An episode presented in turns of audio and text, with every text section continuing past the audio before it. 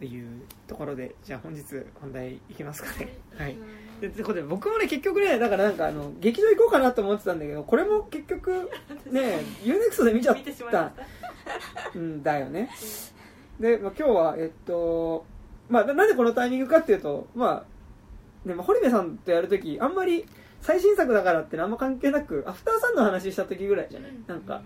あ今やってる映画だねっていう話したのそれぐらいなんですけど、まあ一応多分特集上映、うん、やってたからってタイミングでもあって、本日はですねジョン・カサベテス監督のハズバンズという映画についてね喋っていこうかなという感じでございまして、ちょっとあらすじをちょっと映画 .com から持ってきたんで読みます、それぞれ仕事もあり家庭も持っている3人の中年男ハリー、ガス、そしてアーチーは親友の死という事件に直面する。ショックを受けた彼らは散々バカ騒ぎをするが悲しみは癒えない。やがて3人はロンドンへ行き、そこで女性を誘惑する。しかしことはうまく運ばない。そんな騒動の果てに再び生きる気力を取り戻していく男たちの物語、幾度か編集し直されサンフランシスコ映画祭で、上映されたのは153分版だったというところで、ございますがという、巨匠ジョン・カサベテス監督のね、ハズバンズっていう映画でございますが、方々いかがでしたか？ハズバンズ。めっちゃ良かったです。良かった、うん。どこら辺が良かったですか？最後泣いた。あ、うんうん、最後終わり方が結構私、映画見て終わり方めっちゃいいって思っても、なんかこう家に帰ってみると終わり方良かったけどどんなシーンで終わるんだっけみたいなことすごい起こるんだけど、うんうんうん、ハズバンズに関しては終わり方がめっちゃいいし、うん、そのシーンがすごいめっちゃ残って、うん、本当にいい映画だったなって思いました、うんうんうん。なんかどこら辺が良かったとか、なんかその、うん、こがなんか来たなみたいな、なんかこう3人中、うん、これって最後のこと言っていい？あ、全然全然、まあ、だってもうなんかね最新作じゃないし、確かになんか、ね、ネタバレ注意な、でなんかネタバレって感じの映画でもないよね。だからラスト10分衝撃のみたいなことじゃないもんね。その3人中、うん、その1人がイギリスに残っちゃって、うんうん、2人で結局アメリカに帰ってくるんだけど、うんうん、飛行機の中からこう2人がこう一番冴えない顔をして、うんうん、飛行機に乗って空港に帰ってきて、でまあ最後家に帰るんだけど、うんうんうん、なんかこうすごいこう多分自分たちの、まあ、状況とか、まあ、気持ちをすごい前向きに持っていきたくて、うんうん、なんとかこう抵抗したり、うんうん、いろんなことしたりしたんだけど、最終的にめっちゃ冴えない顔で、うん、しかも3人中2人しか帰ってこれなくて、うんうん、帰ってくるってで家にです、まあ、ラストシーンでカサベテス演じる、うんうん、監督兼ね、もう俳優でも出て、うん、ジョン・カサベテスが出ててね、カズだっけ、うんうん、カサベテス演じるその男の人が家に帰ってくると自分の子供の赤ちゃんがなんか日本から出てきて、うんうん、もうちょっとなんか別件で泣いてるところで、すごいなんかこうなんていうのかな、全然こう答えが出たわけではないんだけど、ああこのまま続くんだなっていうのをすごいああいうやり方で伝えてくるんだってめっちゃ胸にきました。ね、なんか結構ズンってくるよね。うん、ね。さ、おちゃんはどうでした？私は結構ヒヤヒヤするシーンが多くて、そうですよね。うん、そのばあちゃんみたいな熟女みたいな、はいはいはい、熟女バーみたいなのか分かんないですけど、をで囲んで急に一人の、女性をこう、はいはい、なんかお前の歌はダメだみたいな言い始めたことが、はいはいはいはい、ホテルに連れ込んで、はいはい、なんかふざけてんのか、うん、こう無理やりやろうとしてんのか分かんないとことか、うん、結構なんかうんみたいな、うんうんうん、なんか見てて辛くなる瞬間も多々あり、うんうん、その前、ユーロスペースかイメージフォーラムで最近カサベテスの特集をやってた時に3回券買って、他の作品を、うんうん、チャイニーズブッキーと、はいはいはい、比較的後年の作品の変わりゆく女とラブストリームスを見た直後にハズバンズを見たんで、うんうんうん、ちょっと比較しながら見ちゃうところもあって、うんうん、初めてハズバンズ見たんですけど、うんうんうん、今回ちょっと私は、最初のシーンとその堀部さんが言ってた最後のシーンだけが良かったってか残った。ああ、うん、分かる分かる。なんか見ててさ、結構しんどくなるはしんどくなるよね、ずっとね。なんかその要はなんかこう暴力的ななんかまあ要はなんかホモソノリっていうか、うん、男同士のなんか。ウェイっていうノリのなんか一番嫌なところだし、なんか一番結構その3人の中で冗談だよって笑い合いながら3人同士でも割とちょっと傷つけ合ってるし、なんか誰かを貶めたりなんかバカにすることでしかちょっとこうコミュニケーションがちょっと取れない人たちのなんか3人でいるときは3人以外の人のことをバカにして貶めてこう散々わめくけど、3人になるとやっぱ3人の中でまたなんかお互いのことをなんか言い合う感じ、うん、仲良さそうに見えないんです、うんうんうんうん、でも最初のシーンで感動したのはもう本当に外から映画の外からの多分もう目線で、うん、単純にピーター・フォークとベン・キャサラとカサベテスの3人が揃ったその瞬間っ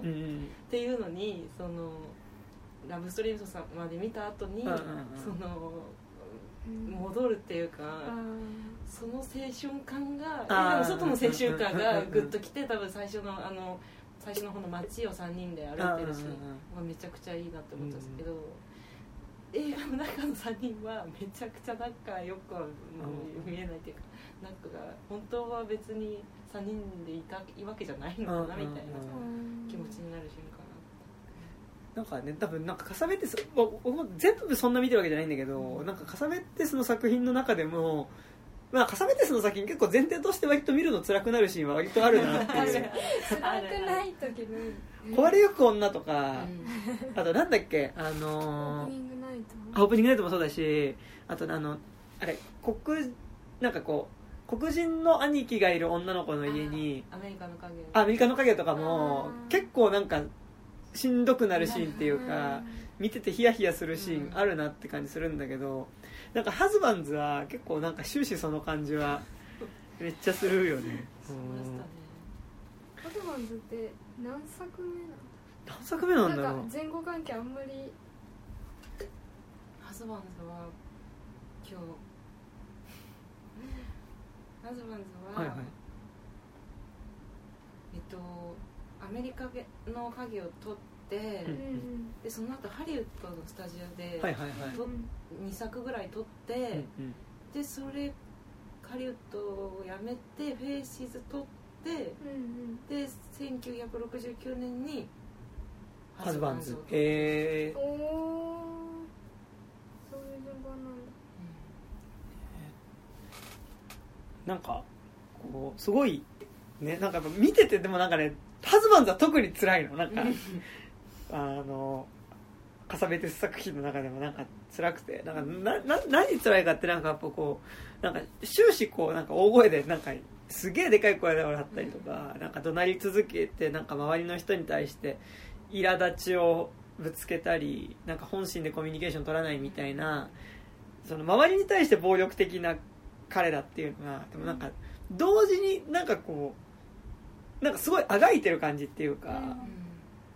なんか本来なんか取るべきコミュニケーションの取り方をなんかができなくなっちゃった人たちが、うん、なんかこうなんとかこう気づいちゃった虚無みたいなものに抵抗しようとするんだけど、なんかそもそも辛さを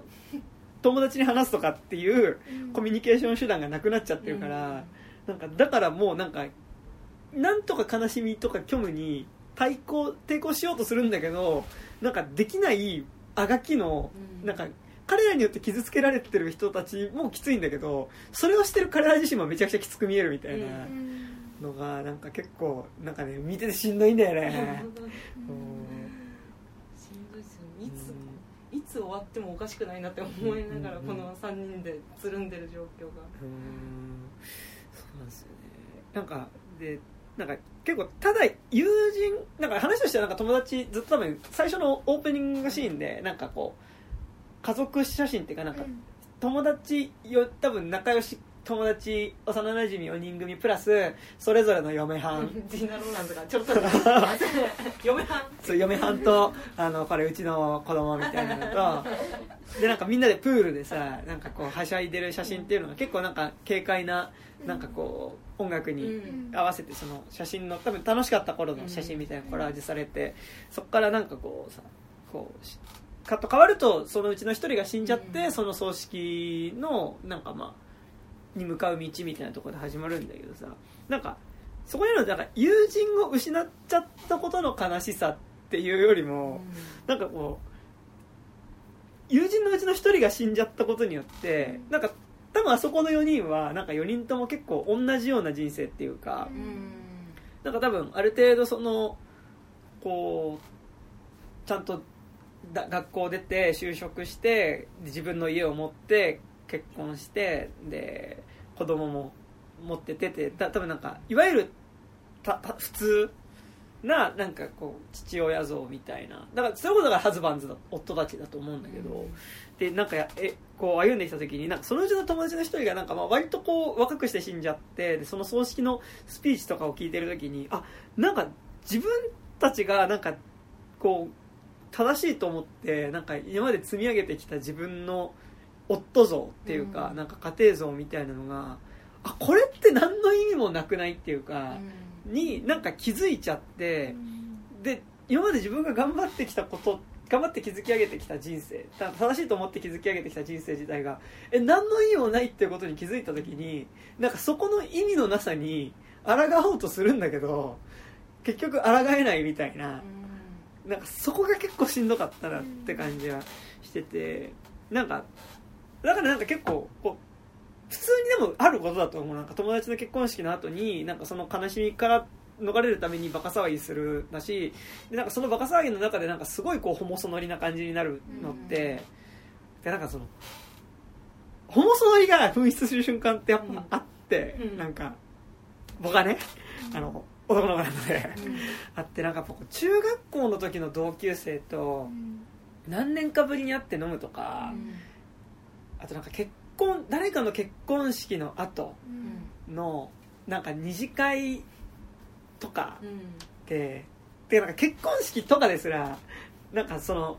ホモソノリっていうかさなんかこう男たちのイエーイみたいなさ、なんか一気コール始まる感じとかさあるじゃないですか。でなんかねあるのよ。なんか中学校の時の同級生とかと久しぶりに飲んである程度出来上がってからのなんか感じってちょっと今ハズバンズってるなみたいなずってるんだあれいやあそこまでいかないけどなんかあるんですよ、なんかあの感じ、なんかだから結構実はありふれたことを描いてる感じはするし、でもねこの映画はなんかそのありふれたなんかそのちょっとお酒が入ってかつなんかそのこうある程度年いったけどなんかやっぱこう男同士で集まった時になんかああいうちょっとこう若干暴力的なことも込みでなんかこうあんまり本心では話さずになんかこう邪魔なんだよって言いながらお互いにちょっとこう軽く傷つけ合うコミュニケーションでちょっと若干お互いにマウント取り合うようなコミュニケーションの感じっていうのの中になんかもうなんかもっと根源的なところにあるなんかあ自分の人生の意味ってねえってことに気づいちゃったことに対するなんか抵抗感、まあ、抵抗しようとするみたいな。でもなんかその試みがことごとくうまくいかずに試してみるけど結局も虚しさが残るみたいなことの繰り返しなのが結構なんか見ててやっぱ しんどくなる映画だなっていう感じは超するっすよね。なんか人生の虚無に気づいちゃうみたいな、うんうん、なんか結構カサベチェスの映画って他の作品も結局変わらないよねっていう終わり方をしてるなって思って、うん、その「壊れゆく女」とかもラスト、うん、別にその変わってはいない問題解決してないけど続くよねって、うんうんうん、でも「壊れゆく女」とかあの「チャイニーズ・ブッキー」とか。はいはいはいラブストリームスも全部なんか最後に希望的なんか希望というか、うん、なんかこうなんか愛みたいな何かを感じるから決してこう不快なままでは終わらないんですけど、うんうんうん、ハズバンズに関してはもうそれがなんていうかもう変わらないことが絶望みたいな感じでちょっと終わる。うんうんうん。よね。うん。なんか。その要は友人の死があって話だけで言うとその友人の死の喪失感からこう回復するために、まあ、3日4日ぐらいその自分のそれまでの仕事みたいなことは忘れてなんかそのバカ騒ぎした4日間、まあ、3日4日間ぐらい でそれを明けてもう一回家庭に自分の日常に戻ってくるってさなんなら希望のあるラストにも見えてもいいはずなのにさ、うんそれはなんか友達の死みたいなことを乗り越えたみたいな、うん、でも多分友達の死の話じゃないから、うん、ないですね。なんか友達の死は全然死んだ彼がどうだったかについては全く語られないじゃん、うん、なんか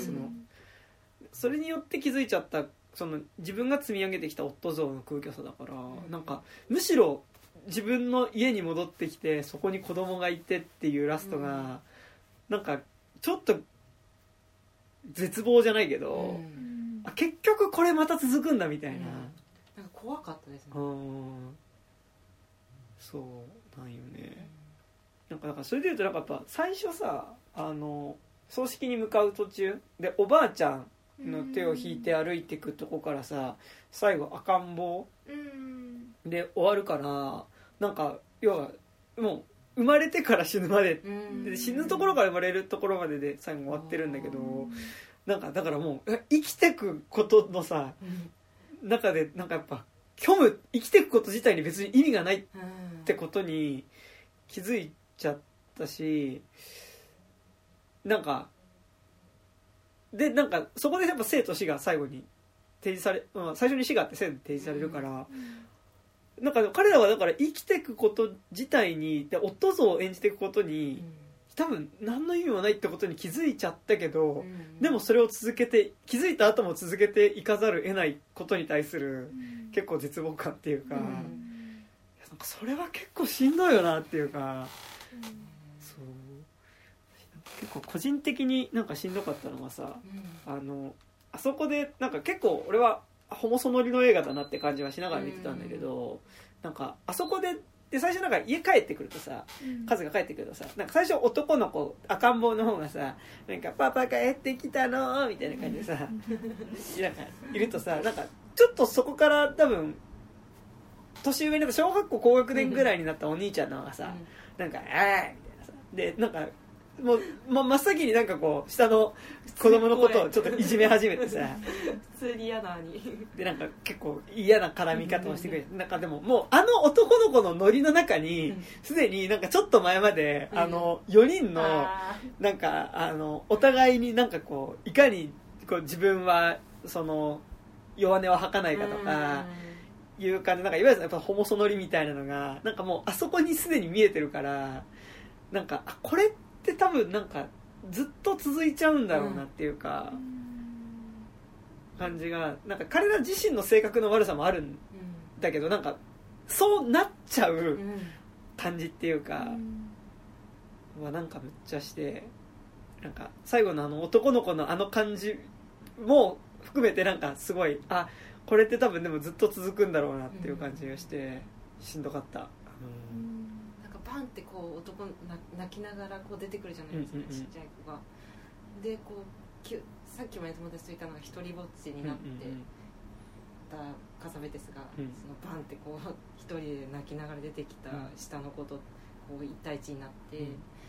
こうすごくこう足場のない不安で孤独な存在なんだ自分もっていうずっと元気なふりしてたけど結局自分は何なのかも分かんないし、なんか すごいその今泣いてる目の前の子と一緒な同じような、うんうんうんうん、結局大人になってるけど同じような回り方してるって思ってたら、そこからまあちょっとだけ年が上の男の子がすごい生きて、うんうん、俺は強いんだみたいな、分かってんだ俺の今の立場は、うんうん、俺お前で偉いんだみたいな、うんうん、俺は元気にやってんぞみたいな、はいはいはい、これが俺かみたいな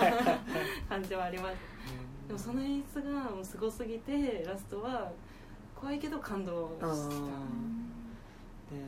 なんかそうなんか変な感動はすごいあるんで、ね、うん、なんかそうやっぱ弱音吐きたいんだけどやっぱ弱音吐くっていう選択肢が、うん、なんかコマンドの中にないっていうかからなんか一瞬弱音吐露し仕掛けるんだけど、うん、やっぱりなんかそれができない感じがなんかして、なんか最初のところもさ、てか なんでこの3人が友達の結婚式でなんか、あ、自分たちの人生って意味ないかもって気づいちゃったのは、多分なんかその結婚式のスピーチを聞いた、そうごめん、葬式だ、葬式のスピーチを聞いた時に、うん、なんかピーター・ホークがさ、うん、めっちゃなんかキレてたじゃん、うん、なんかいやもうあんなスピーチは ねえよみたいな、嘘ばっかじゃねえかあのスピーチって言ってて、なんか要は、まあ、彼らの中ではその死んだ人のことを知ってるけど、なんかやっぱ葬式のスピーチになってくると、うん、まあ、なんか彼は良き夫で良き友人でしたみたいな、うん、でなんかその家族を愛しみたいなことを、うん、まあなんか言ってるんだけど、いやそうじゃなかったじゃんっていう、なんかもっと彼のことを知ってる部分はあるけど、うん、でもいざ死んだ時に、うん、彼は良き夫で良き友人でしたっていうまとめ方に なっ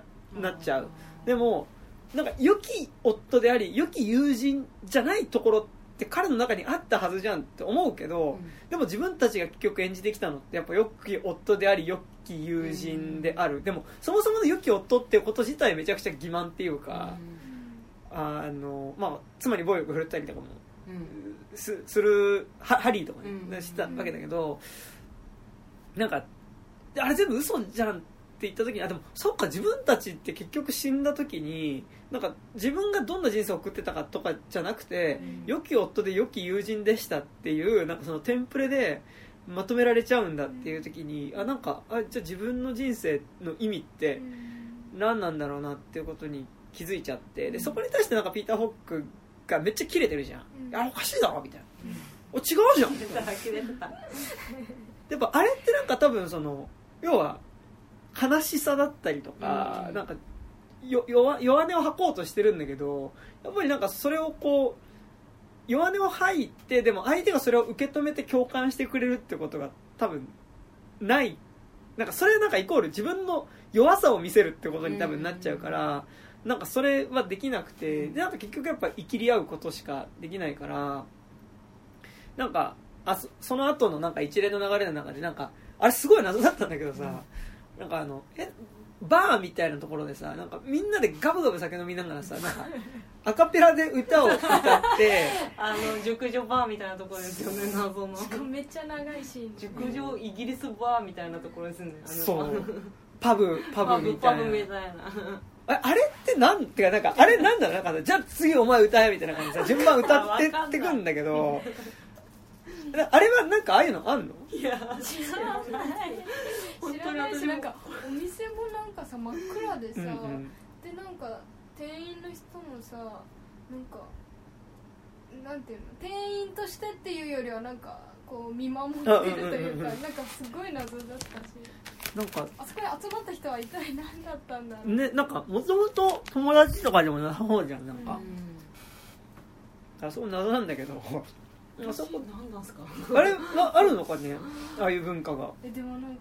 カサベテスへの信頼が私は高いから、うん、あのシーンを残すことにしたカサベテスがいるから、あのシーンにも意味があったんだってすごいこう考えるようにはしたけど、でも本当にあのなんか歌をすごい怒られちゃう、うん、熟女の人はめっちゃかわいそう。いやあそこ結構さ、なんか今作、ね、さっきさこちゃん言ってたけどさ、なんか後半のなんかバーでナンパした女の子たちをさ、まあ、それぞれの部屋に行ってさ、うん、なんか半分リープっぽい感じでセックスしようとするシーンが、まあ、しんどいんだけど、うん、やっぱ同じぐらいやっぱあそこのさ、うん、パブのところでなんか中年の女性にさなんか歌わせてさで歌ってああダメだダメだお前の歌で心こもってないだできるだろもっとみたいなもう一回歌で歌ってるとだ心がこもってない繰り返すとこがさすごい感じ悪いしさやっぱ嫌じゃん嫌あのシーンしかも最初からそのアカペラ大会みたいなのが始まった段階でもうそれが来ることが分かってるからずっとこういつ来るんだろうそれあ来たよみたいな、ね、あとなんかその手前でも他の人歌ってる時になんか笑ってたりとかさ、うん、なんかこう急になんかこう規制を上げてなんかこう歌ってるのを止めたりとかさ、うん、めっちゃ感じ悪いわけ、うん、なんかでもあのシーンの後にさなんかあの トイレでさあのハリー以外の2人がさ、うん、なんか結構いや俺たちの人生の意味って何だったんだろうみたいなさ、うん、ちょっとなんかそれまでなんかイキリでしか表現できてなかった、うん、なんか悲しみみたいなのってなんかあれってなんかその自分の人生意味ないかもって気づいちゃってなんかそのモヤモヤをなんか暴力的な他人への暴力でなんとかごまかしてたんだけど、うん、多分なんかおトイレ行った時になんか泥酔してなんか2人がやっとちょっと本音っていうか、うんなんか話し始めていやなんか俺たちのってこれ意味なかったのかなみたいなことを言ってるとそこにハリーがなんかこうダンダン何2人入ってんだみたいな感じで来て俺の悪口言ってんだからみたいなでなんか結局なんかやっぱそこでその自分の本心を話すチャンスは訪れずなんか泥酔みたいな、うん、確かにあの映画自体がなんか本音は絶対にセリフにしないみたいなルールが設けられてるのかはないですけど、うんうん、そういうなんかルールみたいなのがあるように思えるぐらい気持ち本当の気持ちに言葉にしそうになる時には言えないし、うん、絶対にその今思ってることと全然違うことをセリフで言ってるみたいな感じが終始あるなって、なんかこう中学校の時のラグビー部の友達と会うとマジでなんかちょっとやっぱハズマンずってんすよ。ハズマンずってんすか？ハズマンずってて、やっぱなんかこういうこと辛いんだよねとかやっぱ言えないよ。なんか4人以上で会うとやっぱ言えなくて、なんか1対1とかなんか帰り道とかだといやなんか本当最近やりたいこと全然なくてみたいな、結婚した友達となんか帰り道で、いや全然今本当やりたいことなくて、なんかこの人がいるんだけどなんかマジなんで働いたか分かんないんだよねみたいな、なんかあのジョージアのね明日があるさんの CM あるじゃないですかどうして俺はみたいな頑張ってるんだろみたいなみたいな話とかでもなんかなんかされて、あのそうだよねみたいな、ラップとかやったらいいんじゃないみたいな1対1になると出てくるそう話するんだけど、なんか4人とかになるとなんかやっぱ生きるし、なんかもうこう相手の話を遮るし、遮ってわみたいな感じだし、なんかもう締めのラーメン屋とか行ってもラーメン屋でも態度悪いし、もうなんかねハズマンずってるな、ハズマンずってんだよでこの間俺なんか遅れてその飲み会に行って、なんかみんな7時ぐらいから飲んでて、で10時ぐらいから行ったの、仕事終わんなくて、なんかもうバイトシラフじゃん、うん、でもなんかもう向こうハズマンずってるわけ、結構ハズマンずってるわけよ初めてるんだよ。 でなんかそこにちょっと 1,2 杯飲んだ状態で締めのラーメンとか行った時にこいつらマジでハズマンずってんなと思ってでも自分もその中にいる時はやっぱそうなるし、うんうん、なんか渦中ではそうすごいいやあるなと思って、しかもそれちょっとハズマンズ見た後だったから、うん、ハズマンズだったなと思って便利な言葉ですね、ハズマンズっててだからなんかタコジ言ってみたいになんか多分脚本上ルールとしてなんか本心言わないっていうのもあるのかもしれないけど、多分なんかね言わないコミュニケーション取っちゃう気するんだよね。実際にっていうことですか、うん、なるほど。なんか私はそこがすごいリアルだなって思ったし、うん、さらになんかそのこうなんか全然自分とは違う、まあ、アメリカ人だしおじさんだし自分と重なるわけでは全くないんだけど、なぜかすごいこうなんかこういろいろやらかしちゃう感じっていうのにめっちゃ共感しちゃったんだよね、私。すごい絶望感、うんうん、で最終的に絶望感が本当にどん底の絶望感なまま終わるのも、うん、すごい私はなんか分かるなっていうか、そうだよなってすごい納得してしまった。なんか多分このハズマンズのなんか結構有害な男性性みたいなことだと思うんだけど、じゃなくても多分その虚無って多分なんか気づいちゃう瞬間の話はある気がしてて、僕の中ではそれはホウホケケ隣の山田くんとホウホケケ隣の山田くんマジでそうなのよ。僕これリアルタイムがかなり幼かったんでもっと普通にもうアニメとして見てました。ポケモンとかと同じような。山田くんやばいよ。なんか日常4回の連続なんだけど基本的に何話かに1本、うん、虚無ってことに気づいちゃって、でもあれはなんか最後ケセラセラでなんか割と無理やりなんかそこでも人生意味ないっていうことを前提にした上で、でもじゃあ意味ないからいいんじゃんっていうところに持っていくのがなんか山田くんだからなんか結構好きなんだけど、でもそれもなんか言うて力技じゃんみたいな気もして、だから最近だとバービー見てないんですよ。コロナになっちゃったからバービーもでも割とそういう感じのなんかなんか自分なんか死ぬっていうことを考えちゃった瞬間に、なんかこう今まで自分はハッピーみたいな最高ってなってたのが、そうじゃないかもって気づいちゃった時に、まあなんかそれにどう対処していく、まあどう向き合っていくかみたいな話で、なんかでもこうお互いに辛さを話すってことができなくてどんどん辛くなっていくハズバンズとなんかバービーは結構なんか対照的だったなって感じがすごいしたんだけど、そうっていうのは結構あるなってっていうのはあったし、あとなんか個人的にやっぱなんかちょっと年代近いのだとなんかめちゃくちゃ卒業っぽいなっていうか、でもすごいニューシネマ感はすごいあるよね。でなんか卒業もさ、なんか卒業はでもなんかこいつらがおっさんになってから気づいちゃった興味に、もうなんか大学卒業した時点で気づいちゃったダスティン・ホフマンが、でもそっか俺このまま大学卒業していい会社入って働いてなんか幼なじみの多分この子と結婚したらそこそこ幸せな子と結婚して、多分お父さんとお母さんと同じように、まあ、こういうなんかまあ一軒家買ってなんかホームパーティーとかやるんだろうな虚無みたいなだからなんかやっぱ重ねて今から見てる、今この時代見てるから分かんないですけど、多分この時代ではかなり先を行った目線だったんだろうなってハズマンズも思いました。その他のその当時の他の映画と同じ時代にやってる映画と比較すると、その普段の自分たちの生活の中にある興味みたいな、なんかこうなんだろうウエスタンとか世界の中にある興味じゃなくて自分たちの当たり前の生活の中にある虚無を書こうっていう目線が多分すごくこの1969年にも先を行ってるんだろうなと思う、でなんか多分そのアメリカの中流家庭のなんか男性みたいなのの多分モデルっていうのは多分、まあ、卒業も多分ハズバンズもあって、でもなんかそれってなんか正しいものとなんか良き夫良き妻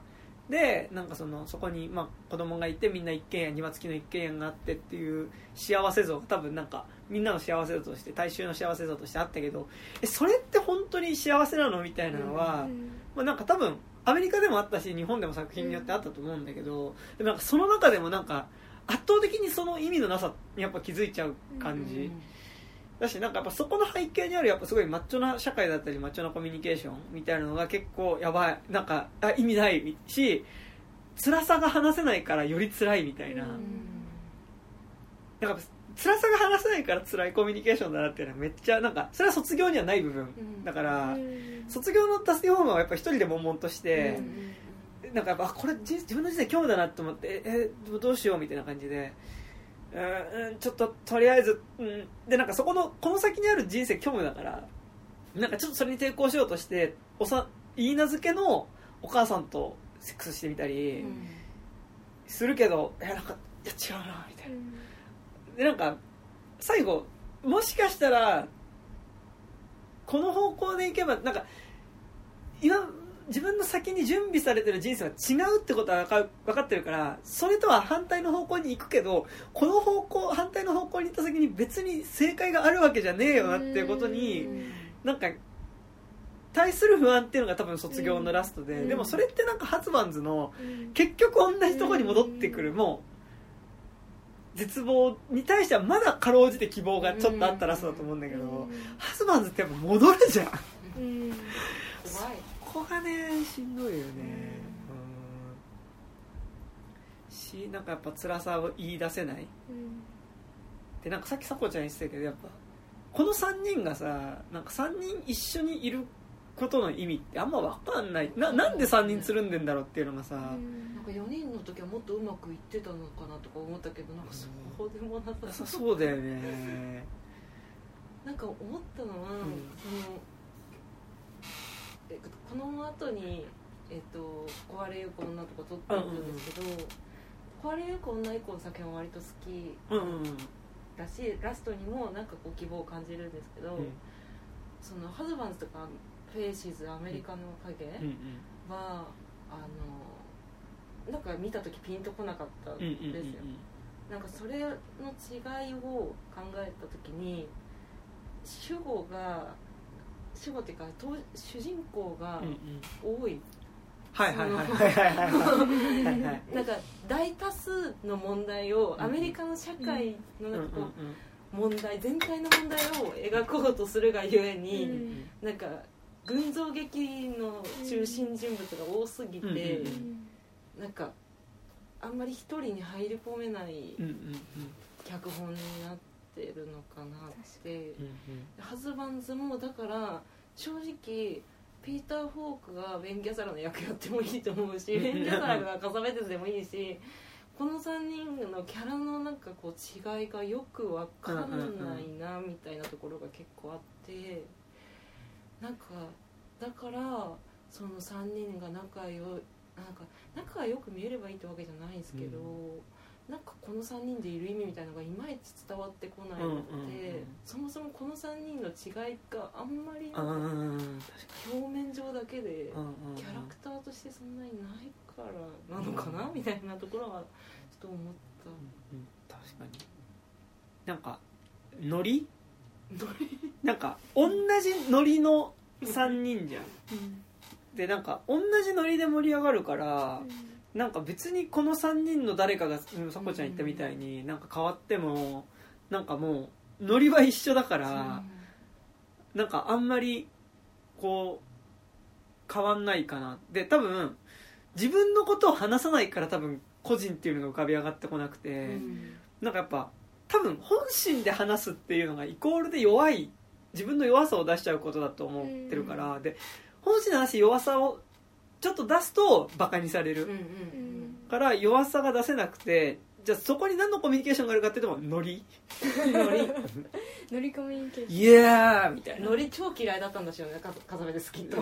そういうノリ感がめっちゃ、コールとか絶対嫌いですもん、コールねどうすかコールとか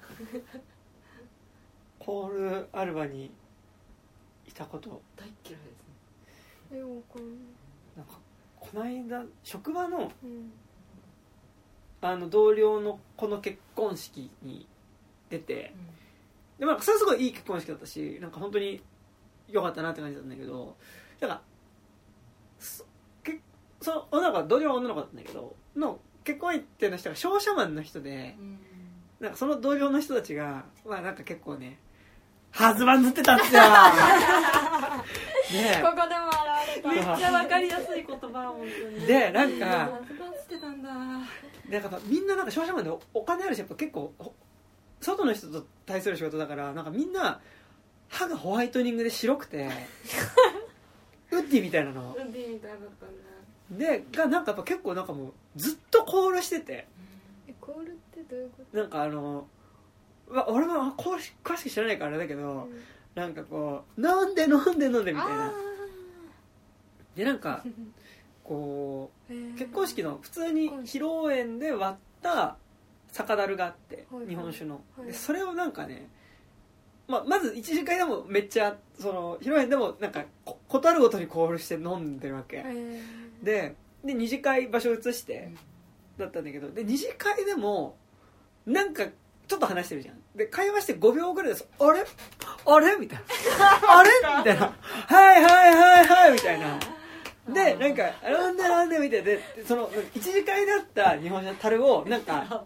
2リットルのペットボトルに移してなんか樽に入ってる時はなんかちゃんと日本酒って感じがするんだけどなんかペットボトルに移した時点でなんかもうさ得体の知らない液体みたいになってるわけ白く濁ってるし日本酒なの分かってるんだけど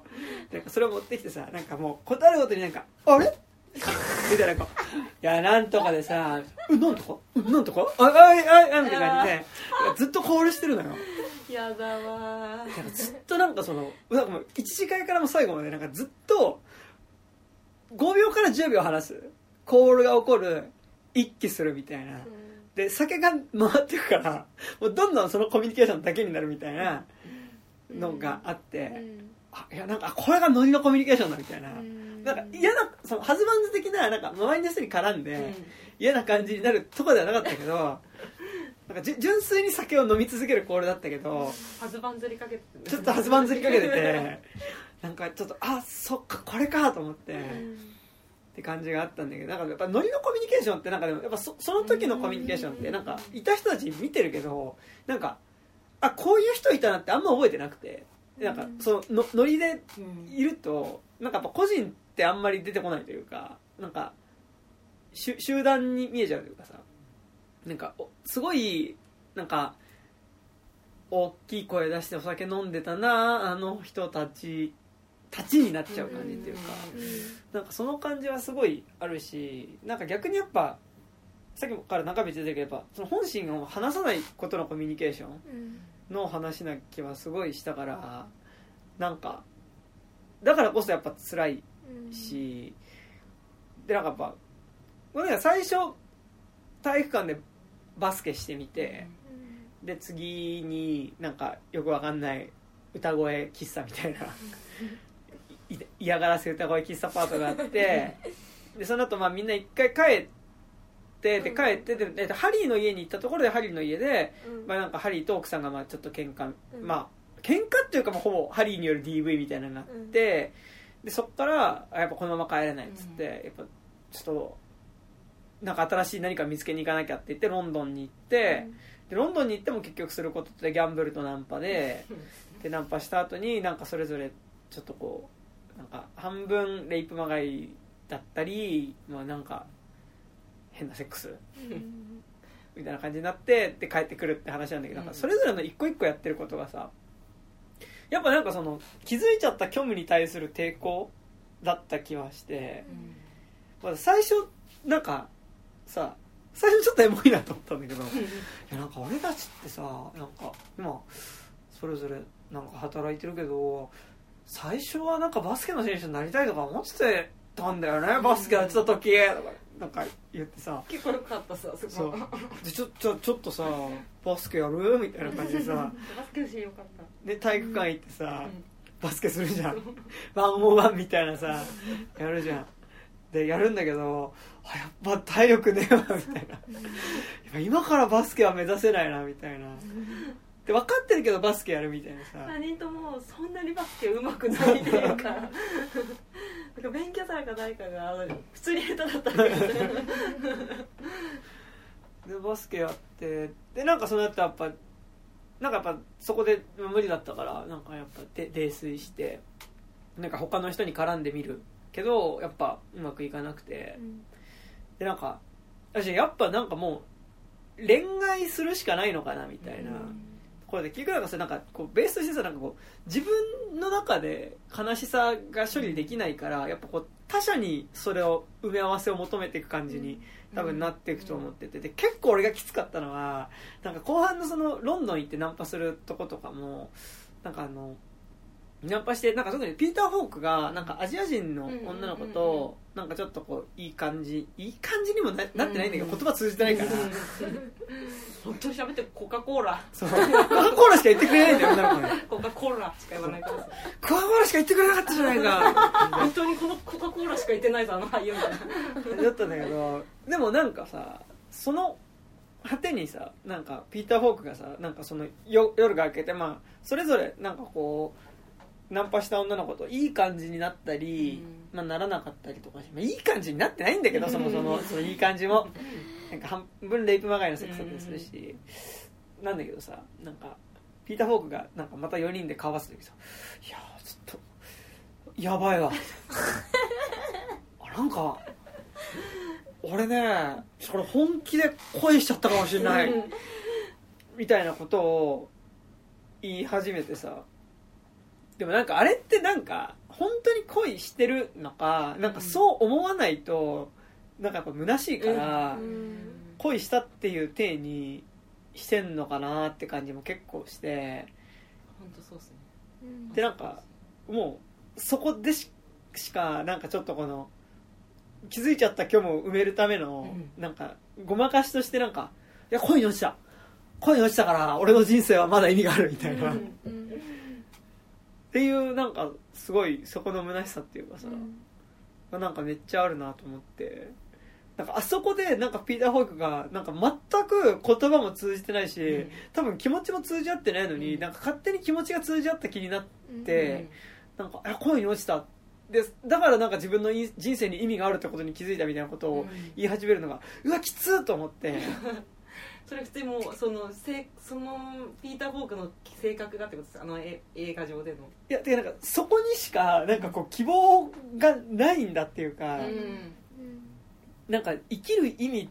てなんか結局なんか思い込みのセックスみたいな、うん、とこにしかないのかみたいな、うん、ところに着地するのがいやなんか自分にもその気が全くないとは思わないし、うん、いやきつーと思って、うんだからハズマンズは基本的になんかさっきハズマンズってとか言ってるけどだから自分のこの虚しさにうんまあ、この映画見てる時点で気づいちゃってるんだけど、うん、うわいやそうだよねみたいな基本多分虚しいよねみたいな感じがめっちゃするから、うん、でなんかそこでなんかだからいろいろ頑張ってごまかそうとするんだけど最後なんかその何も通じ合ってないのに通じ合ったつもりになることでしかなんかそこを埋められないみたいな感じがすごい辛い、うん、なんかお前らあっさいよみたいなお前らの人生であっさいよって言われてる感じがしんどいですね普通にそれが狙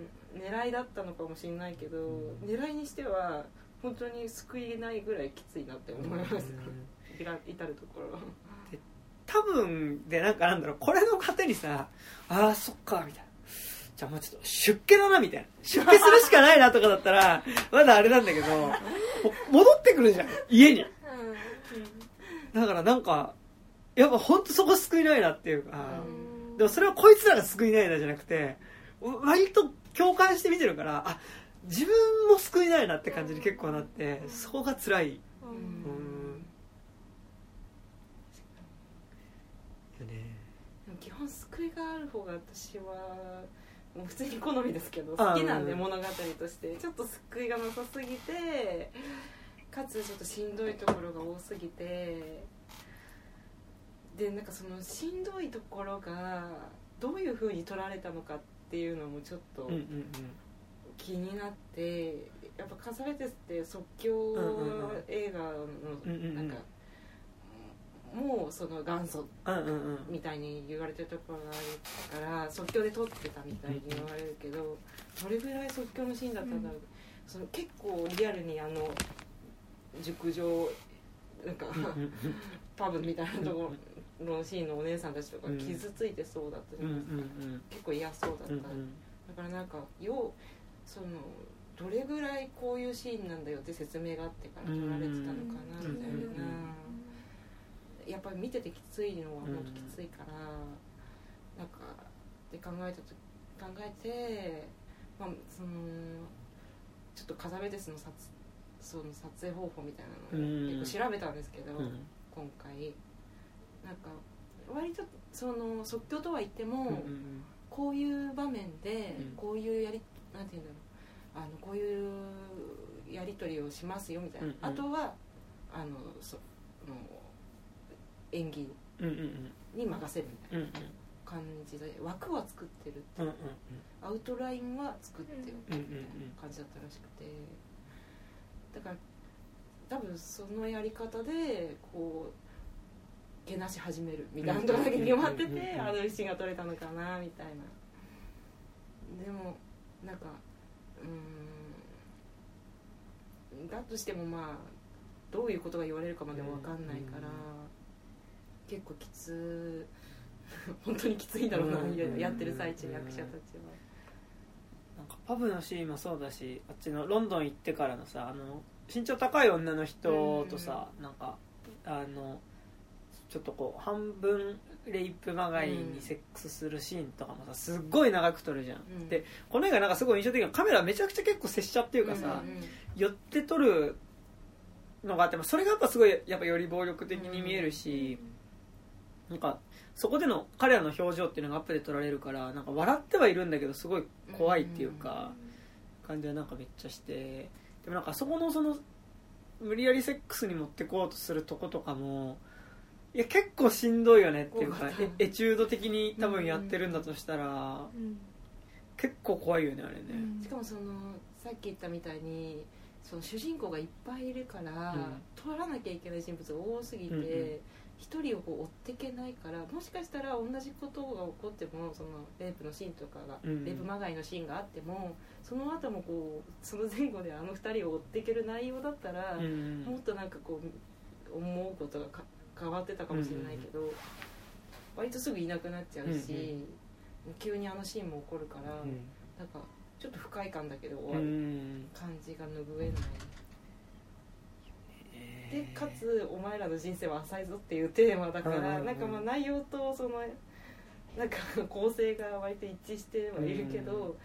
なんか浅々すぎてちょっと暗い気持ちのまま終わっちゃう、うんうん、いやっていうなんかそうなんよね。なんか多分さ、その友達に対してもなんかちょっと話ずれちゃうんだけど、そう思ったのがなんか友達同士で話してても、うん、多分なんかそのなんか俺たち友達だよなは結構言うの、なんかいややっぱ俺たちって結局親友じゃんみたいなことは結構言うんだけど、でもなんかそれってなんか一人でいたくないの多分なんか言い換えな感じはすごいして。うんうんうん、3人一緒につるんでて本心が話せるわけじゃないし、うん、なんかノリのコミュニケーションしか、マウントの取り合いのノリのコミュニケーションしかないから居心地がいいわけじゃないんだけど、でもここでの3人一緒っていうの関係を否定しちゃうと、多分自分が孤独になっちゃうから、うん、いや俺たちって結局親友だよねみたいなことを言い続けるのって一人になりたくない、うん、だと思うんだけど、でもあれあの3人って多分分かんないんだけど、1人になりたくないだけであって、3人で一緒にそれぞれが好きだから3人で一緒にいるわけじゃちょっとない感じっていうか、1人になりたくないから3人でいるだけであって、なんか別にその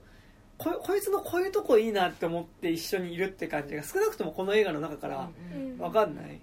だからなんかやっぱすごいこう上滑りの、まず仲間内としても結構やっぱ上滑りのコミュニケーションというか、表面だけのコミュニケーションだと思うし、やっぱ特になんかケンジはナンパのシーンでなんかこいつら本当になんか相手を見ないで、なんかそのうまく相手をなんかこう騙すじゃないけど、それっぽいことは喋れるけど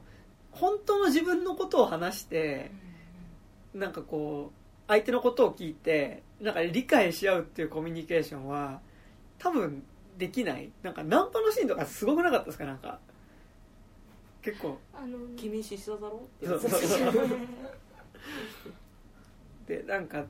こうそのコミュニケーションしか取れないからさ。でなんか勝手にだからなんかこの子はめっちゃいいかもしれないっていう勝手に自分の思い込みを相手に対することはできるけど、うん、なんか相手を見てなんか相手のここの部分が好きでってことは多分なんか言えなそう、うんな感じで、なんかそれが言えないのはなんかそれを言うことが多分ちょっと弱さだと思ってる感じっていうか、うん、なんかだからやっぱその上滑りのコミュニケーション表面だけをなぞっていくコミュニケーションしかできないから多分さっこちゃん言ったみたいな多分なんかそもそもの生き方自体が薄くなっなんかね、浅くなっちゃうしでなんかやっぱそれに気づいちゃった感じ、うんだからこそなんか自分が死んだこともなんかそれがこう翻って、うん、いい夫でいい友達でしたねっていうことでしかないなんか具体的なエピソードがそんなに出てこない感じになっちゃうみたいな。でもなんかもう多分30代40代ぐらいじゃん、うん、多分もう生き方直すのって結構大変っていうかさでも、うん、そのなんだったらさっきの KTY さんのその、うん結婚式の二次会とか、うん、久しぶりに会った友達とはずばんずっちゃってる状況の話の方が、うん、そのはずばんずってる時の痛みを、うん、なんていうか共感できるというか、あの第三者としてその話を聞いた時の方が、その結局その俺たちみんなでいてこのノリ共有して、でもほらペラペラだよねみたいなのを、みんなでこう特に本音は言わずみたいなやり取りしてはいるけど、でもやっぱりそこにはあの本当はなんかいろいろこう悩んでることがあったりとか、うまくいってないなって思ってる自分がいるっていうのが、その状況っていうか、じゃないですか。だからそのやっぱりどうしてもそのこう本音はあるというか、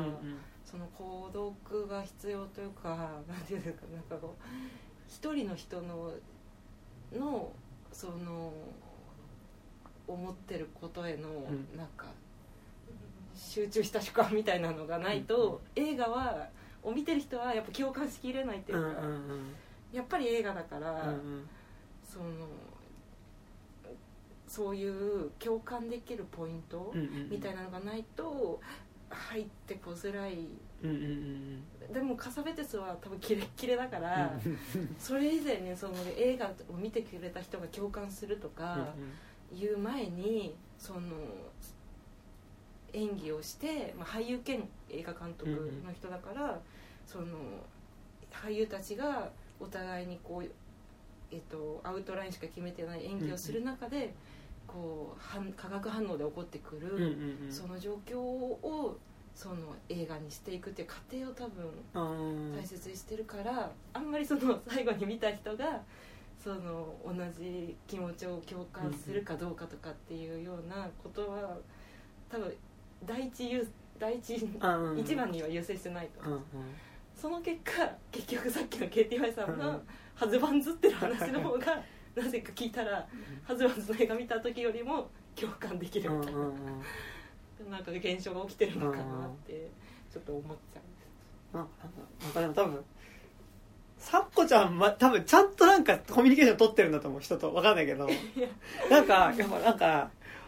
このなんか人とちゃんとこのコミュニケーション取れないことの多分すごいなんか弱さの映画な感じはめっちゃして、なんか強ぶってるんだけど弱さの映画な感じはめっちゃして、なんかね、それは俺ねめっちゃ共感しながら見ちゃって、なんかここのピーター・ホークもそうだし、あのジョン・カサベテスもそうで、出てくる3人のあの感じに、なんかでも弱いところを見せないように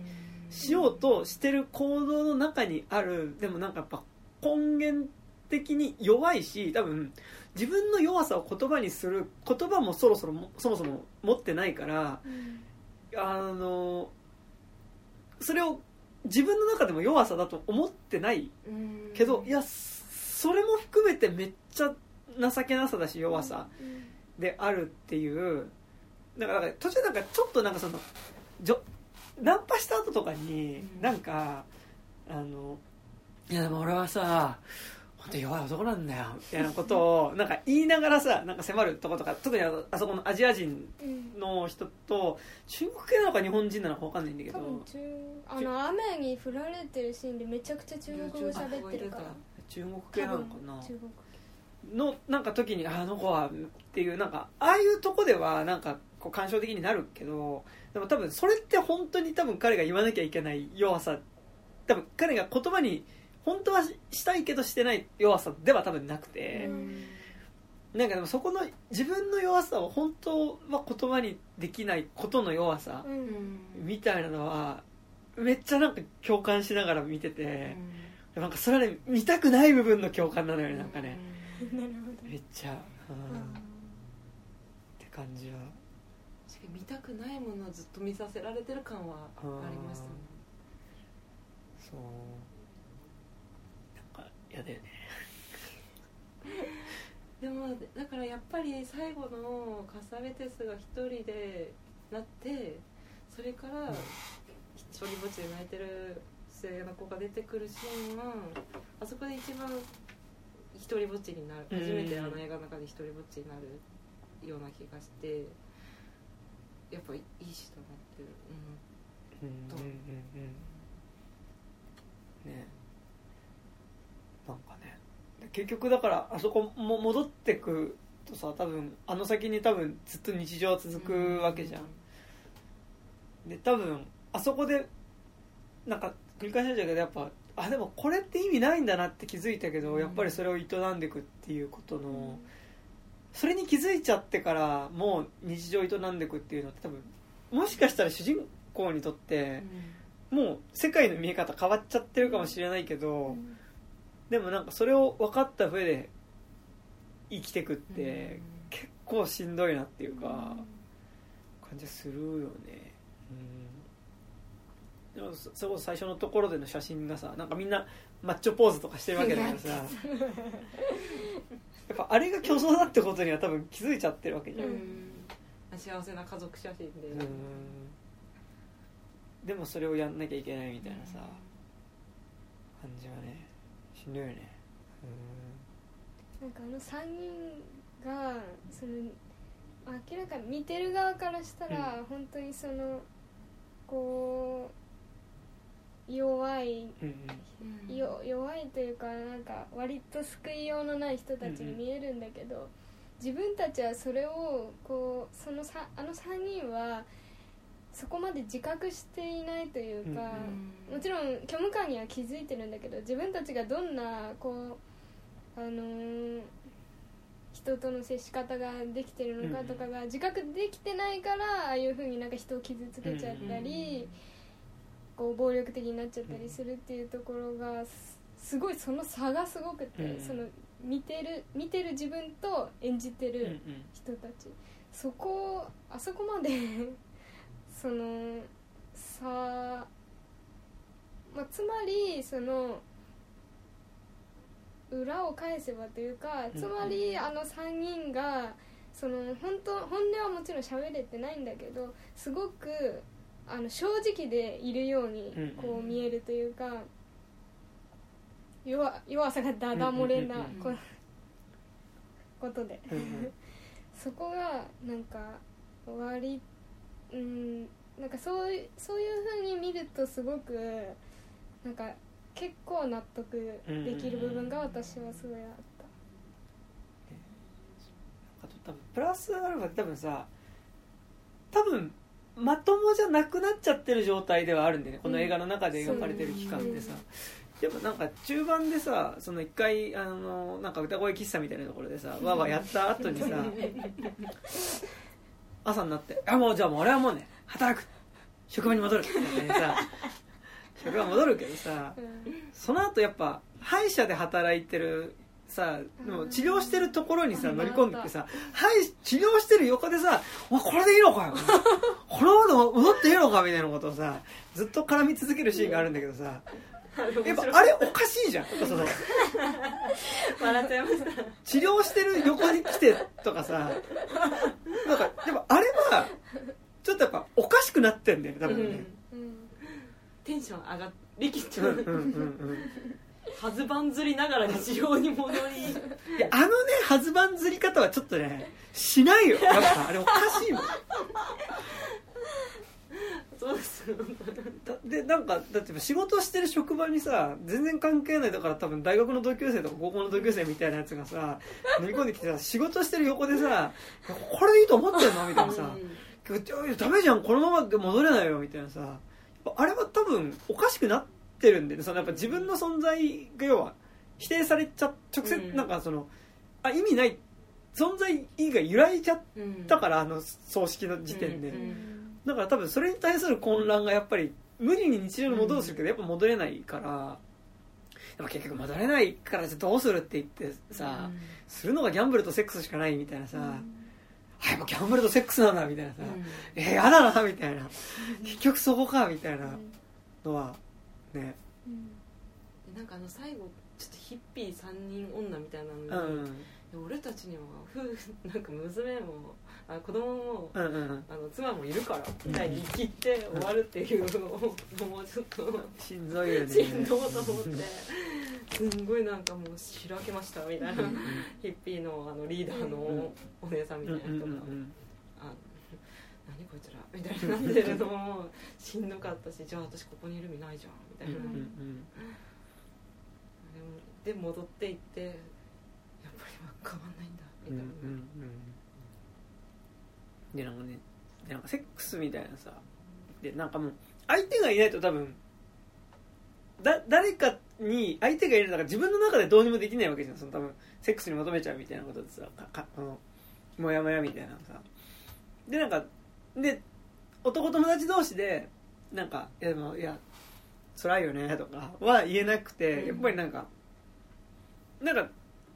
女性に何かをぶつけるみたいな方法で多分結構骨がずっと発散しててそれはなんか歌声喫茶みたいなこと絡みもそうだしなんかセックスみたいなこともそうだしなんか誰かにそれを受け止めてもらわないとなんかやっぱ自分の中でその悲しみと向き合えないし友達同士で話すみたいなこともできないみたいな時にでじゃあその相対してる女性に対してじゃあ1対1で相手を人間として見てるかっていうと多分なんかそうじゃない感じのコミュニケーションになっちゃうっちゅうのがなんか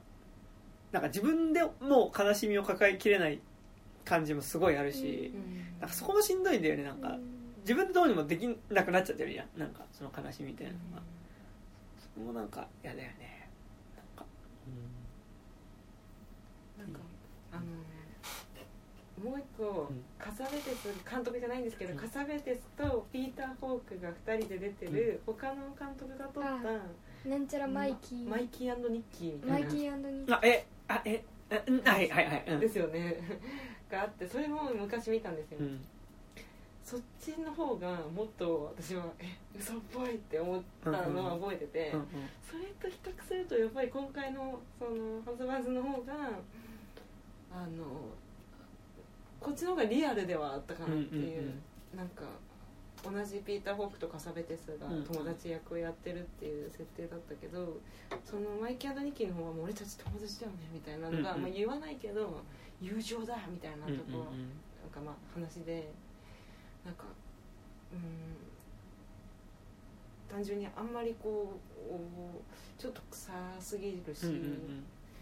なんかそこじゃないんだけどなみたいな思った記憶あってそれと比べるとハズバンズは仲良くはなさそうだけど確かにこれがその友達と普段やってるコミュニケーションの中にはこういうのあるなとは思った、うんうんうんうん、なんか別にねなんか男の友情みたいなのが結局全部空虚だとは全然思わないし、うん、なんかそれちゃんと弱さを言い合える友達関係とかもあると思うけどなんか多分マッチョなの少なくのノリなコミュニケーションに特化すると多分こうだよねっていうのはめっちゃわかるからそうノリコミュニケーション、うん、正しい言葉がないですよこの世でね嫌いな一番嫌いなものですけどでもやっちゃってる時あるもんね。そうなんですよ、わかる、うんうん、その時すごいこうなんかこう行き場のないというか、うん、でもやるしかないみたいな、うん、気持ちになる。でもなんかやっぱいる、多分なんかホリデーもそうだと思うんだけど、なんかそのコミュニケーションのノリのコミュニケーションの場所にいてもさ、いやなんか違うなって思うじゃん、うん、なんかめっちゃ思う。多分なんか割とみんなそれノリどうなんだろう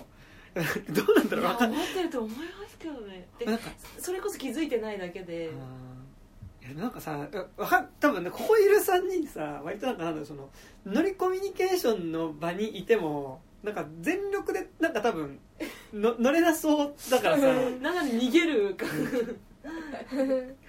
らなんかいや多分みんな息とかしてるけど多分嫌だよねあれって、うん、なんか多分ここの場では多分ここのノリではそうなると思うんだけどあそっか、一気してる人たちの話なんだはずなんだ。そうでも本当に一気してる人たちっていや一気が本当に楽しくて一気してる人も多分、うんいるんじゃない、うん、でもなんかさ大学生の時とかってさなんかやっぱ一気したがる人ってさやっぱなんかコミュニケーションの仕方が初対面の人とのコミュニケーションの仕方が一気しかないから、うん、なんかポケモンでさコイキングってポケモンがいる知ってる？コイキングは覚えてる技が跳ねるしかないのもう跳ねるしか選べないみたいなめっちゃわかります。だから鬼滅の刃って漫画に出てくるね、うん、善逸ってキャラクターはもう1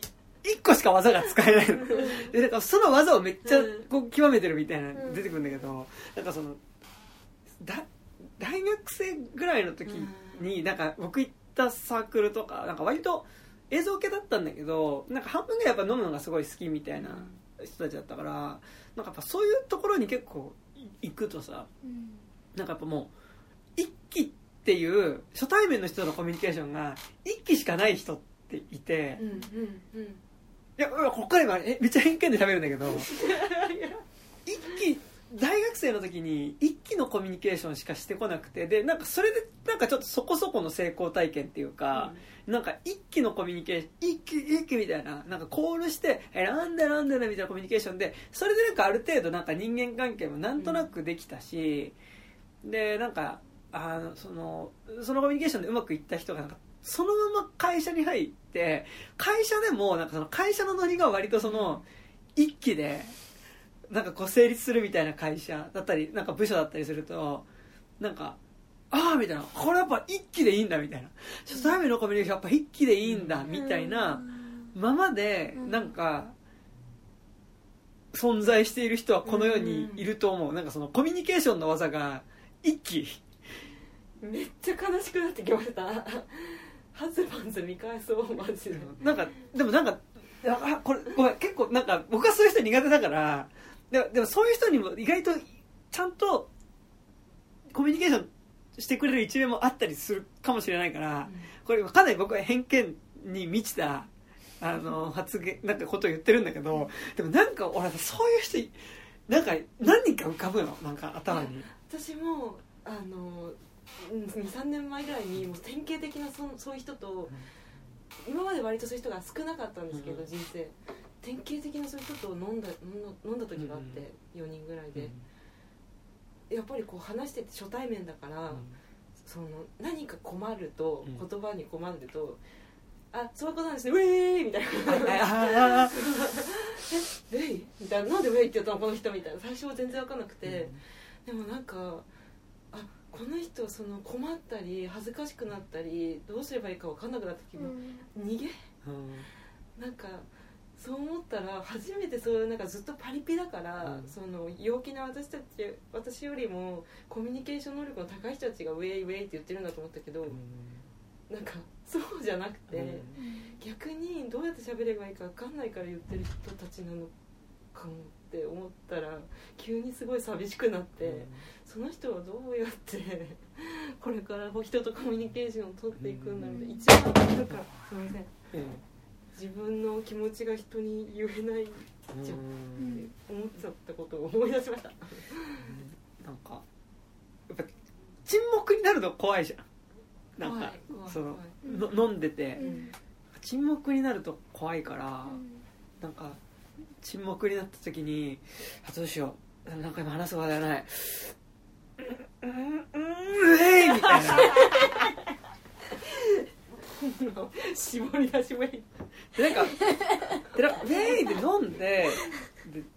これちょっと偏見と僕のなんかパッとしなかった学生時代のだからルサンチマンによる、だからそのフラットな意見じゃないってことを前提に聞いたらしいんだけど、なんかさそのウェイって感じのコミュニケーションの人でさ、ウェイって感じで飲むでウェイって感じで飲んだ挙句に何かやらかしがあったりゲロ吐いたりする、なんかすごいたくさん飲むでその飲んだ時のことを話題にして飲むっていうなんかメタ飲み、メタ飲み飲んだ先のことを話しながら飲んでるみたいななんかないで、なんかさメタ飲みに俺大学の時にいたけどそんな顔出してなかったからたまに顔出すとメタ飲みに途中参加するとさ、前飲んだ時やばかったよねみたいな、いやあの後お前どうしたのみたいな、いや結局終電なくしちゃってみたいな、気づいたらさシャオねみたいな話とかってな、その飲んだ後の話を魚に飲んでるとなんか途中参加できないよってなんかそのなんかドラマのさシーズン2の第3話から見ちゃったみたいな感じでさメタ飲みそうわかんこれなんか前回のその飲みの話を知らないから第1話の飲みを知らないいやでもあの時の飲みはこうだったじゃんみたいな、さらになんか飲みの話の前回の飲みの話をしてるところにさらに全然前回の飲みの話とかが出てきて、なんか回想みたいなやつでしかもちょっと沈黙かかるとさらにウェーイってみたいな、ここもさらにその飲みの話の中に組み込まれていくみたいな、いや何なんだろうみたいなことがあったね。でもそう考えると本当にハズマズってそっち側の人のようなのかもしれないです、うん、なんかそういう人たちを描こうとしたのかもしれないです、うん、そう思うとかなりもっとそういう風に見てみようかなって思います、ね、うん、でもなんかあの時ウェイって言ってたじゃん、あの時ウェイだったよねっていう過去の話ができるだけでなんかハズマンズよりはいいのかな、分かんないけど、なんか 大学生の感じで話しちゃったけど、それすらももうできない年の人たちの話がハズマンズってこと、うん、でもなんかさ、なんかちょっとずれるけどでもなんか地元のコミュニケーションってさ、うん、なんか僕は地元がすぐ隣、歩いて15分ぐらいで地元だし、なんか東京住んでてもさ、ちょっとハズマズから話しれるんだけど、うん、地元ってさ地元なのよ、なんか上京してきた人からするとさ、なんか東京って東京の、うん、なんかいわゆる東京のなんかカルチャー好きな人にとっての東京の人間関係ってさ、多分なんかカルチャーで結びつくっていうかさ、うん、なんか音楽好きだったら音楽好き同士でなんか共通の話題でそうなんかライブハウスだったりとか、なんか音楽好き同士で結びつくし、うん、なんか音楽好き同士だとなんかやっぱで特に今だとさ MV 撮るとかでさ、なんか映像好きな人も入ってきたりさ、うん、なんかそこにちょっと映像とか音楽好きだったり、やっぱ本とかも好きだったりとかさ、うん、するからさ、まあ、なんとなくカルチャーの話で共通の話題あるみたいなのでさ、うん、なんかこれはめっちゃなんか嫌な言い方なんだけど、なんかそういうのってなんかちょっともうちょっと東京っぽい人間関係だなっていうか、なんかまあカルチャーっぽい好きなものでつながりやすいっていうのが、うん、なんか東京のなんか多分魅力だなって気はするんだけど、でもなんか東京が地元だとなんか地方から多分違う場所から上京してくると多分なんかそこが東京の人間関係になると思うんだけど、東京地元だと同じその東京っていう土地の中でそういうカルチャーで結びついた友達とのコミュニティもありつつ、なんかめっちゃ地元は地元のコミュニティってあるのでもなんか地元のコミュニティってたまに顔出すとやっぱりなんかすごい、あの時嫌だったよねっていうで、なんか地元のなんか幼馴染同士でなんかずっと仲良くて、なんかその中で結婚もしたり、なんか結婚までいかなくてもまあなんかその同士でなんか結局今も家族ぐるみの付き合いがあるみたいな、なんかそれはそれすごいいいと思うんだけど、海外はあって、なんかそことかってやっぱなんかちょっと違うけど、これマジでちょっとハズマズがずれてるけど、なんかやっぱあの時ああだったよねみたいな、なんかやっぱ昔話でなんかいつまでも酒を飲み続ける感じっていうか、なんか高校の中学校の時自分とか中学校ぐらいまでなんだけど、うん、中学校の時あの時ああだったよねみたいな話で、うん、ずっと延々と盛り上がるし、なんか今の話してても結局中学校の時の関係性、うん、いやあいつ今あれやってるよねみたいな、なんかそのなんか基本的に今の話してるけど、なんか中学校の時のクラスカーストの感じは、うん、なんとなく残ったまんまの会話がずっと続いてる感じって、うん、なんか地元は地元でなんか同じスペースにあって、うん、なんかそこでの飲み会って、まあ、メイとはちょっと違うんだけど、うん、なんかずっと同じことをこう繰り返してる感じっていうか、うん、まあ、なんかそれはそれであるなみたいなのはね、パンズ朝のシーン、中学はさバスケがさみたいなのが言ってて、たところまではなんか割となんかよくある、うん、なんか同級生が集まったみたいな、はいはい、あそこで終わってれば、うん、なんか地元っていうか昔なじみと会うと、うんうん、こういう風に会話しちゃうよねみたいな、うんうん、で終わってたはずないんです。その後一緒にいすぎる感じがあるんですよその後から一緒にいすぎたせいであんなことになっちゃったみたいななんかそれまではなんかそれ以降その昔のことを改造するシーンがそんなに出てこないじゃないですか。だからなんかバスケのシーンまでが割と爽やかなイメージで終わるのはそういう会話をしてるからかなみたいな。その後からおかしくなっていくっていう、うんうん、いやなんかでもなんか他の作品だったら結構ああいうシーン好きっていうかさ、なんかその、うんうん、もうなんかいい年になったおっちゃん同士が、ね、いやなんかさなんかこう甲子園に行きかけたけど結局行けなかったなんかこうチームのなんかこう野球チームのなんかこうさバッテリーだった2人みたいなのがさなんかこうキャッチャーあの時ああしてれば甲子園行って俺たちの人生もさプロ野球選手になったりとかさ違ったりしようかなみたいなことを言いながらキャッチボールをするシーンだね。分かんないけどなんかそういうのは好きなので、うん、なんか小泉智弘って漫画家の青春金属バットって、うん、分かる小泉智弘の他のやつは読んでますとかなんか好きだし、まあ、ちょっと違うけどやっぱキッズギターのさ、うん、そういうのさ「まあちゃん俺たち終わっちまったのかな何言ってんだよ」まだ始まってもいねえで、まあ、みんな好きなわけじゃんなんかちょっとそれに近いバイブス、うん、好きなんですけどね、うんうん、そこやっぱ好きなんですよね、うん、そういうくらいいいよねいいよねでそこ好きなんだけどなんかそれだけで終わらせないカサベテスのなんかドライさみたいなのがもうすごいあるなっていうのがスバンズかなみたいな。ね、なんかでもなんかキッズリターンとかも結構乾いた話ではあると思うんだけどさ、うん、でもなんかやっぱちょっと爽やかさあるじゃん、うん、なんかやっぱ日常に戻りたくない人たちが、うん、結局最後にやっぱ日常に戻らざるを得ないっていう、なんか最初の時点で友達の死っていうイレギュラーな出来事で日常は崩れるんだけど、結局スタートと変わってない日常に戻ってくるから多分辛いで、そこで別に主人公の考え方とかが前向きになってるわけではない、うんうんうんうん、方法企業となりの山田くんは前向きになるのよ、うん、なんか無理やりその、うん、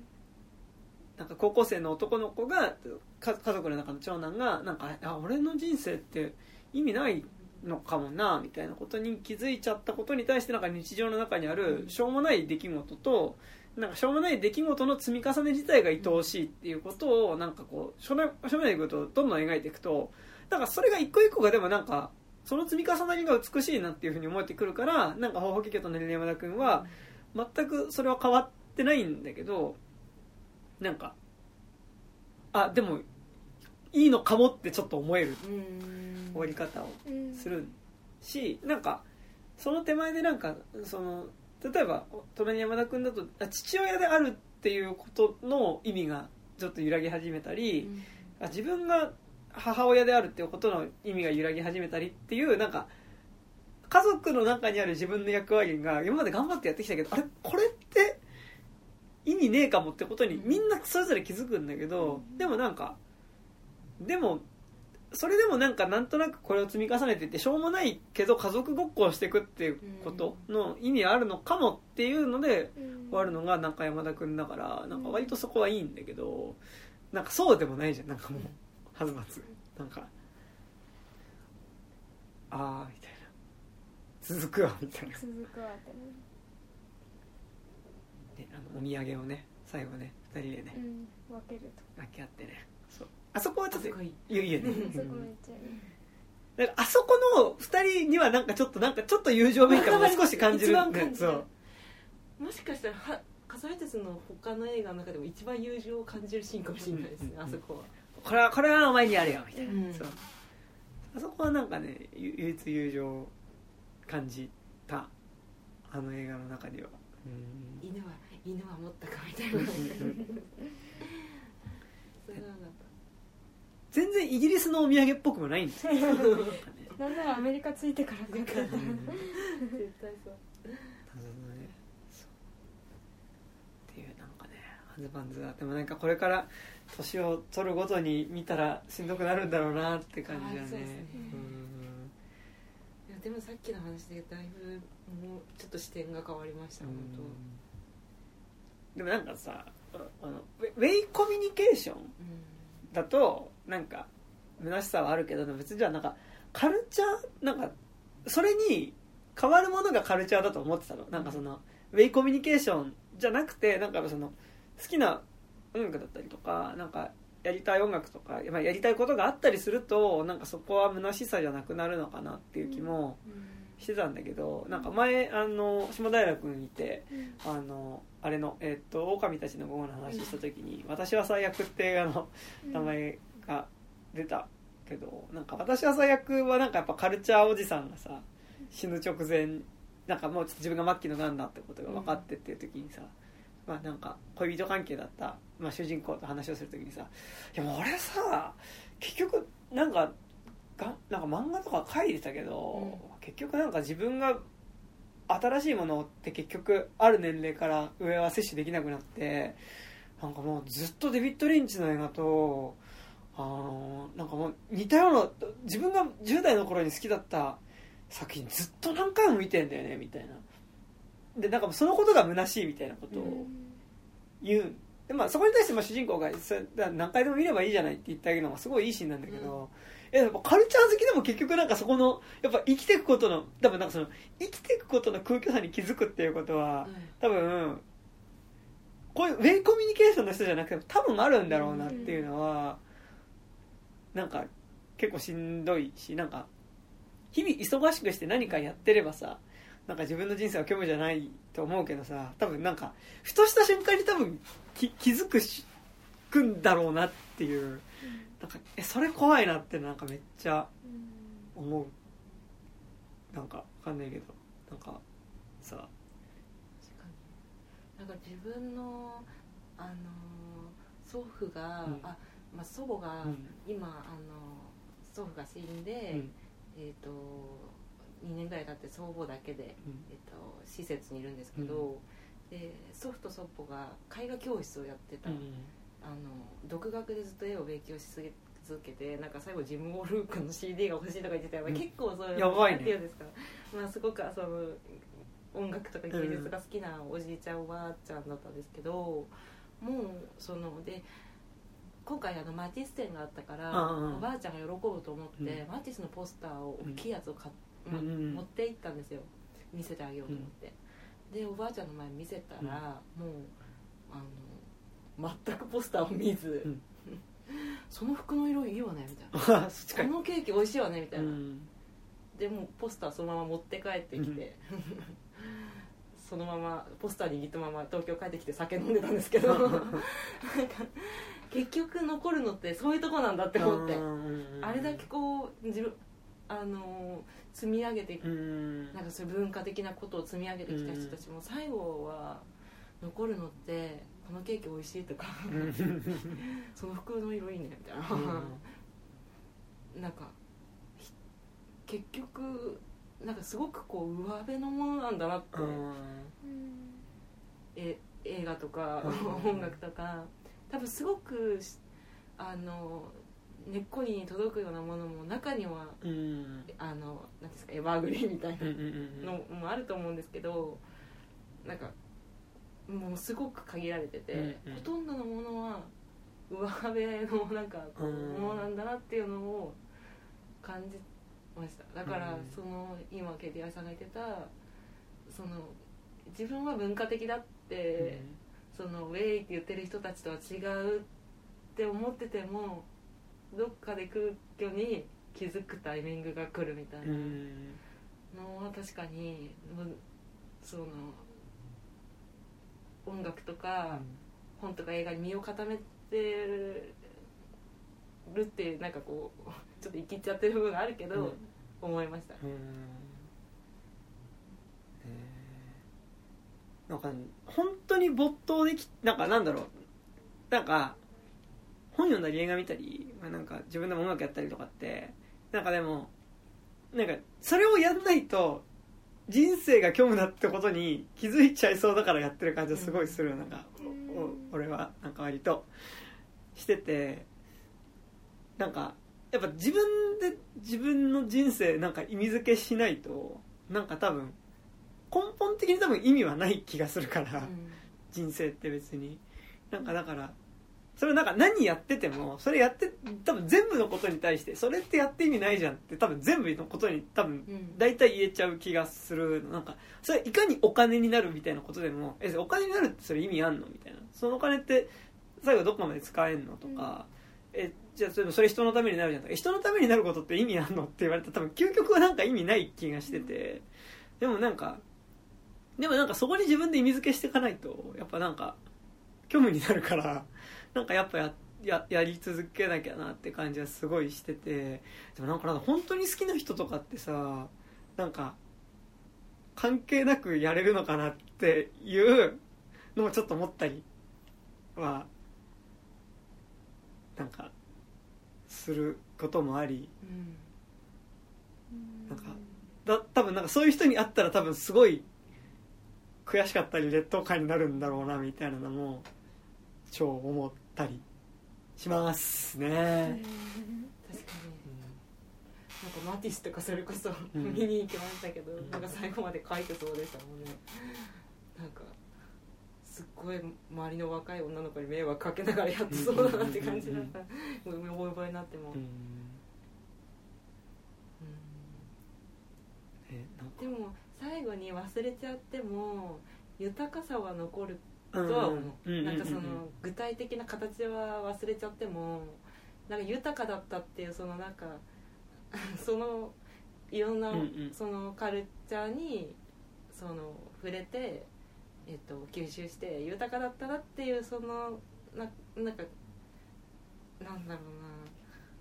それは残ると思うんですよね、忘れちゃっても、うんあと最後もし忘れちゃったとしてもその人生の中でこの時間はそれになんかこう必死になんかやってたみたいなこととかがさその時間が豊かだったならまあ別に最後そうじゃなくてもいいのかなみたいなことはね、うん、もうねそうですね。そうなんか最近このポッドキャストでなんかこの話ばっかしてるんだけどなんか今実家帰ると親がずっとなんか安らぎの里っていうドラマを見てて、何それ愛の里じゃなくて安らぎの里っていうなんかもっと老人版愛の里みたいななんかねずっとなんか今倉本壮のドラマを両親が見てて、実家帰るとなんかテレビないからテレビあるんだけど電波入んないから要はDVD 再生機とかしたブラウン管のテレビがあってそこになんかねずっとね前まで北の国から見てて北の国から終わって同じ倉本そうだから多分今安らぎの里を見てるんだけど、うん、安らぎの里ってなんかまあ老人ホームの話なの。なんか石坂浩二演じる主人公がなんかまあ女優をやってたなんか若い子がすごい美しかった、まあ、吹雪純と一緒に、まあ、暮らしてたんだけどだから晩年最後の2年間吹雪純が、まあ、ボケちゃってでまあなんかその昔の面影がもう全くなくなっちゃった。で、なんかそのもう自分が知ってる人がどうも違うものになっていっちゃうってことに耐えかねて、なんかその一緒には暮らしてるんだけど、まあその妻の世話みたいなのもほぼほぼヘルパーさんに任せっきりで、なんか向き合うことをしなかったみたいな。で、それで今なんか老人ホームに来てるんだけど、なんかやっぱこう家のところに飾ってるのは死んだ時の妻の顔じゃなくて、なんか若かった時の水着姿の妻の写真を買ってて、なんかその死ぬ直前の妻を受け入れられなかったみたいなことをなんかずっと悔いてるみたいな、なんか話で、なんか僕はなんか 1,2 週間に1回実家に帰ってご飯食べる時になんかその一緒に見る程度だから、間めっちゃ抜けて安源の里見てるんだけどなんかそこでのカットはずっとなんか石坂浩二なんか言ってて、なんかでもなんかそのよかった頃の記憶の時間はまあ良かったならそれはそれでいいんじゃないかなみたいな気はまあ線ではないよね。分かんないけど、うん、どうですか、堀部さん。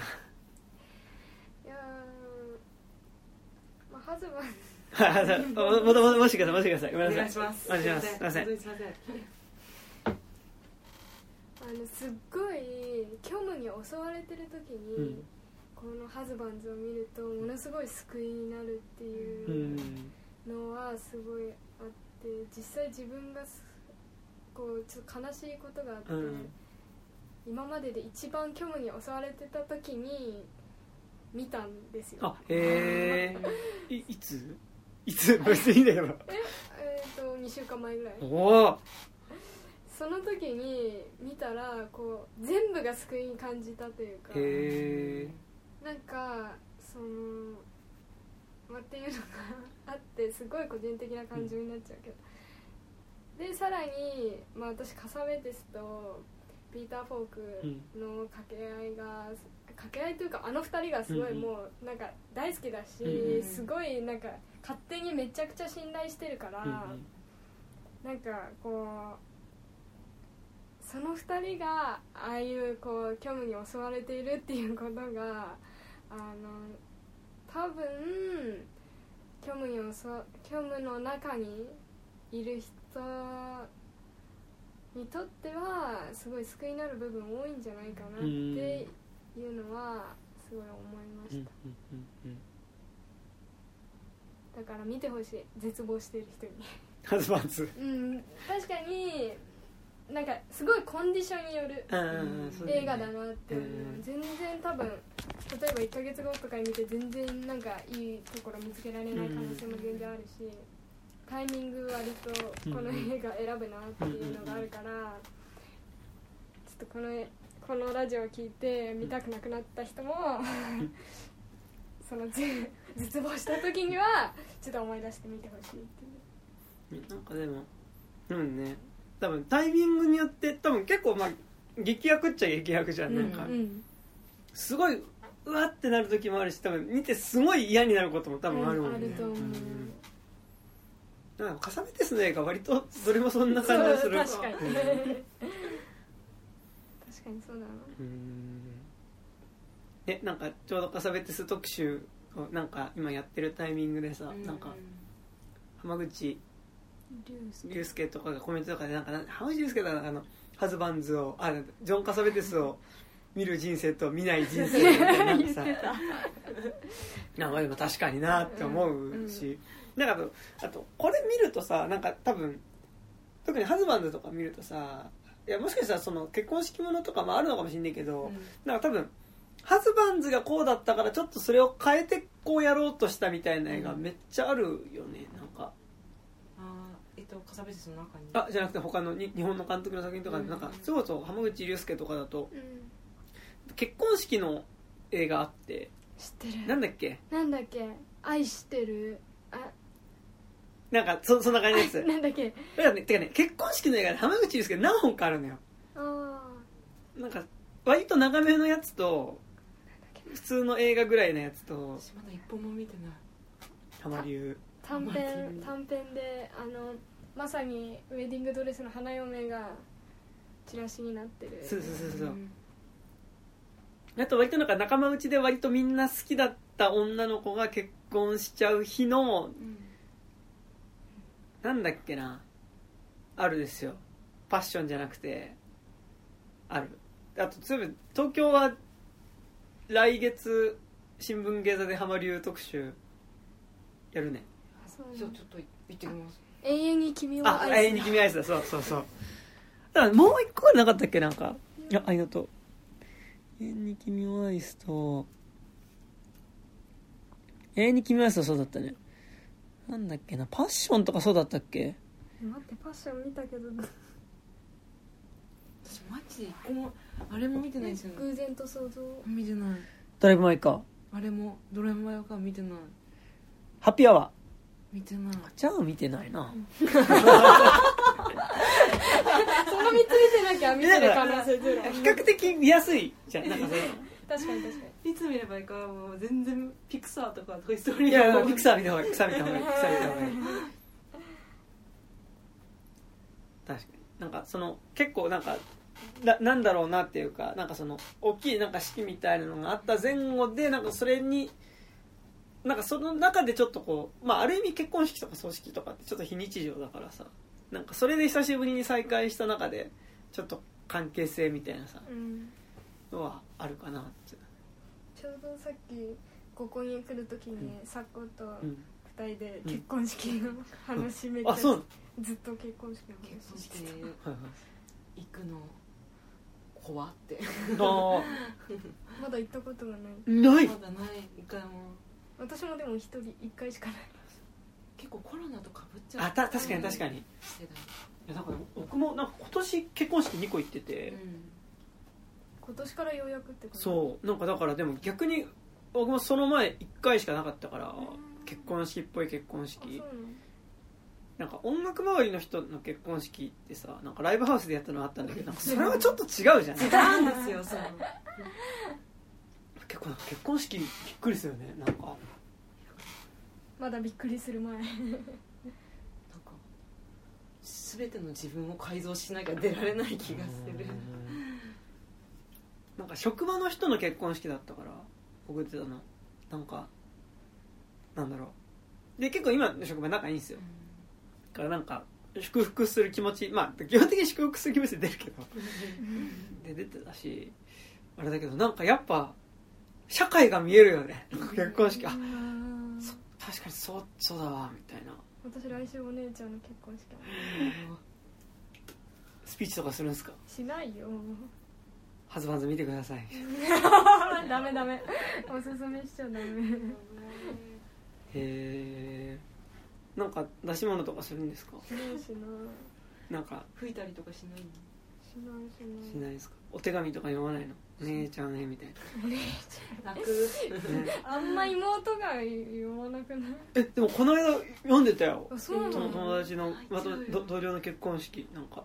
姉ちゃんへって言って。確かにそれはやばいね。やばい。私読みたくないわ。泣いちゃうから。めっちゃ歌うのなんかしなきゃいけない手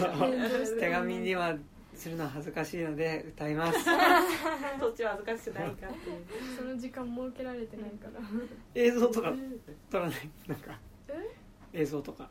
映像を撮る。映像撮るんだ。それじゃん、うん、その場をだよ。ビデオを作るとかじゃなくて、うん、うちの歴史ですみたいな。うちの歴史はいいよそういうことはない、うん、ない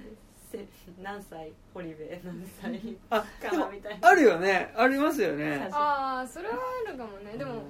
そうだね。そこで登場するかもしれない。初2回目の結婚式。2回目。あうんあいとこの結婚式1回、会社の先輩の結婚式1回、うん、今回お姉ちゃんの結婚式。プロじゃん。結婚式プロ。結婚式プロだよ。でも KTI もさもう結婚式プロかのようにさすごいいろんな結婚式の話してたけどさ、うん、まだ2回なの。あもう3回目だから。中学校の時の同級生の結婚式とよっぽど強烈だったんだなって思って、うん、すごいさポンポン確かにだってすごい毎週行ってるからね。毎週行ってるからね。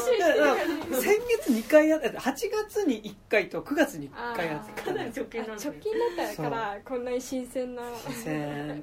あとなんか全然なんか感じが違った結婚式でなんかそれぞれ、うん、なんかなんかやっぱこうさ、結婚式行くとさ、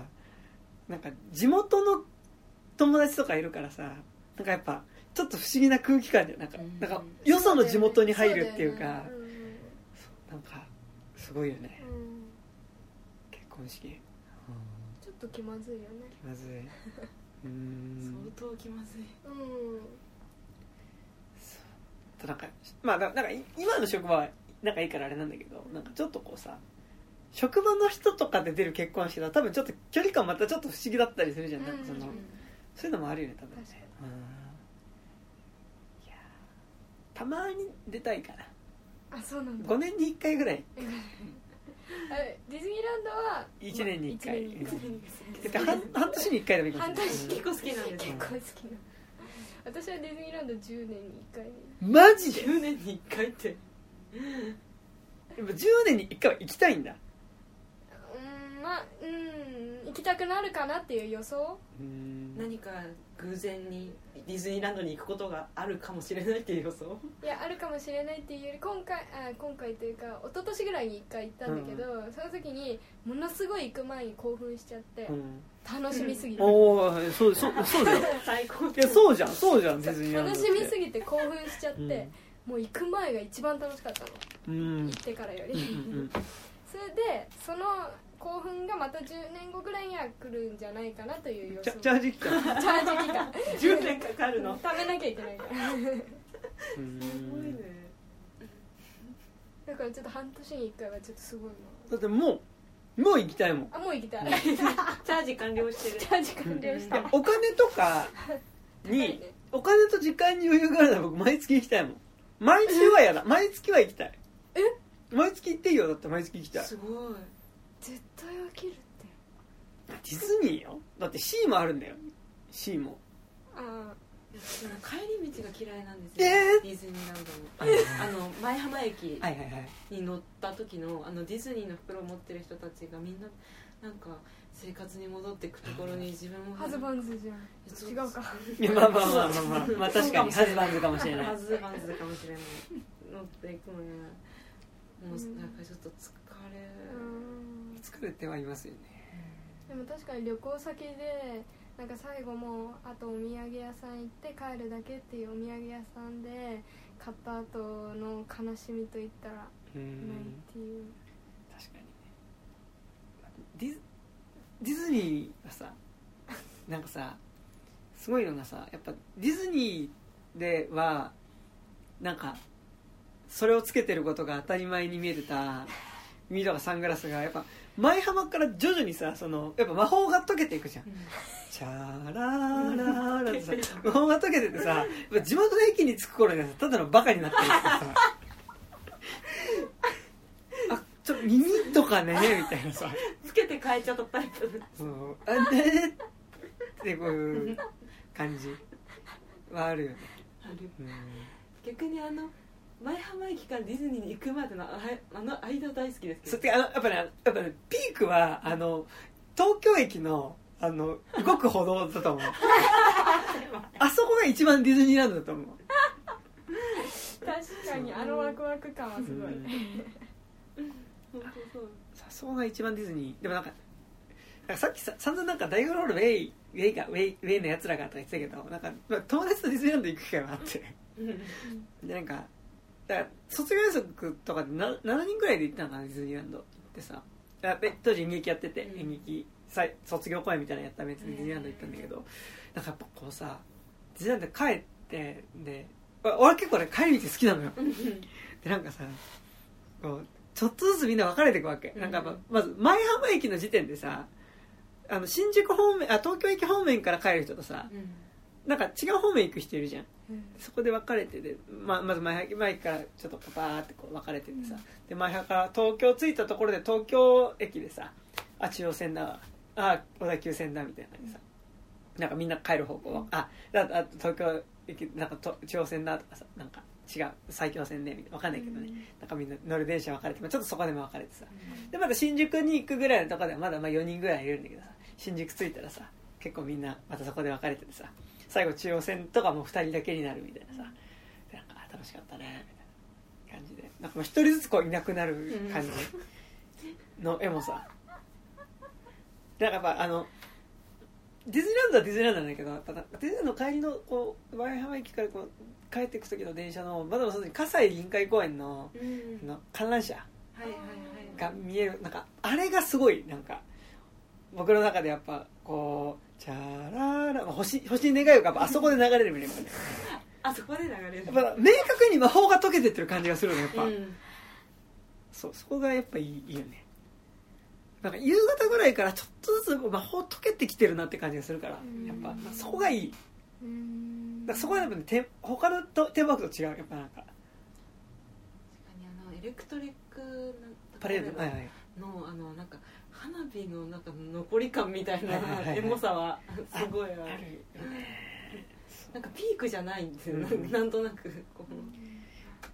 でなんかやっぱさ、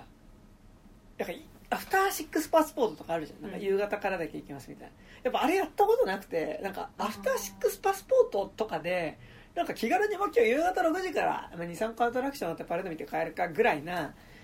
なんか気軽、なんかディズニー、なんかあれってさ、なんかなんだろう、ちょっと特別じゃないディズニーっていうかさ、特別だと思うんだけど、なんかちょっとまあ軽くちょっとディズニー行くかみたいな感じじゃん、なんか後楽園みたいな分かんないけどでなんかその一日ディズニーってなんかもうなんかわーみたいな、ハンバーグだみたいな、今日ハンバーグだみたいな感じなわけだからアフターシックスパスポートなんかハンバーグ食べ慣れてるのハンバーグっていうかさまあ今日ハンバーグ行こうかな、ハンバーグなんかハンバーグの気分じゃないみたいなさなんかやっぱわーディズニーだみたいな感じでいくとさ、やっぱ結構やっぱ後半さ、あでもこの後やっぱ日常戻るんだなっていう、日常やっぱディズニーが非日常すぎるから、この後日常戻るんだよなの多分なんか圧がすごいあるのがなんか悲しくなるのかもしれない。なんか魔法終わってく感はパレードの頃からちょっとあるよね。ありますね。それないっすか10年に1回のいや逆にパレードは見てない。ほらいやそうじゃなくて、はい、逆に夜になって魔法がかかった。おエンジンかかるの遅いですね。ロマンチックだね。もう夜の景色はめちゃくちゃ特別な。あ、まあそれは確かに、あれですっごいテンション上がってきてよかったなって思った。ちょっとそれまでは暑いし、ランドシンデレラ城見た。シンデレラ城見たよ。綺麗じゃない。夜すごい綺麗だった。でも10年で1回でいいの？あ、でも10年で1回のが特別だみたいな話？違う。でもやっぱ小さい頃行ったディズニーランド、見えてたディズニーランドと、やっぱこの年齢になって行ったディズニーランドだとあまりにも違ってて、で、まあ、それがちょっと最初はちょっと乗れなかった。あ、なるほどね、はいはいはい。こんなんだけみたいな、そういうショックもね。そのショックでちょっとこう魔法にかかりづらかった。夜いろんなものが見えなくなって、こうキラキラだけ見えた時に来たなっていう感じがして、すごい良かったな。ね、さっこさんはどうですかディズニー。私すっごいちっちゃい頃は家族で結構毎年行ってて、で母親がディズニーランド好きで、で中高もなんかその卒業をディズニーとか、あと誕生日に祝ってもらって、それこそアフターなんとかで、その友達2人に舞浜に呼び出されて、祝ってもらったりとかして、全くディズニーと関係ないなんかぬいぐるみもらったんですけど、舞浜ですごい嬉しかったけど、でもそれ以降全然行ってないです。一生分のディズニーに行ってしまったんですかね。確かにそのさっきの堀部の発言を聞くと、その時までのディズニーのその嫌なこともその、あんまり乗り気じゃないのに、とりあえず友達がみんなで行くっていうから一緒に行ったりとか、でまあ行ってみたら楽しかったけど、帰り道やっぱりちょっと疲れてみたいなとか、全部今青春になってそれもいい思い出だよねってなってるって、そこの背景のディズニーがすごい綺麗に思えてるから今行ったら結構、うん、もっと違うもの見えてがっかりしそうかもっていうのあるから行ってないかもだね。でもディズニーのイメージはいいけど今行きたいかって言われるとあんまり行きたくないかも。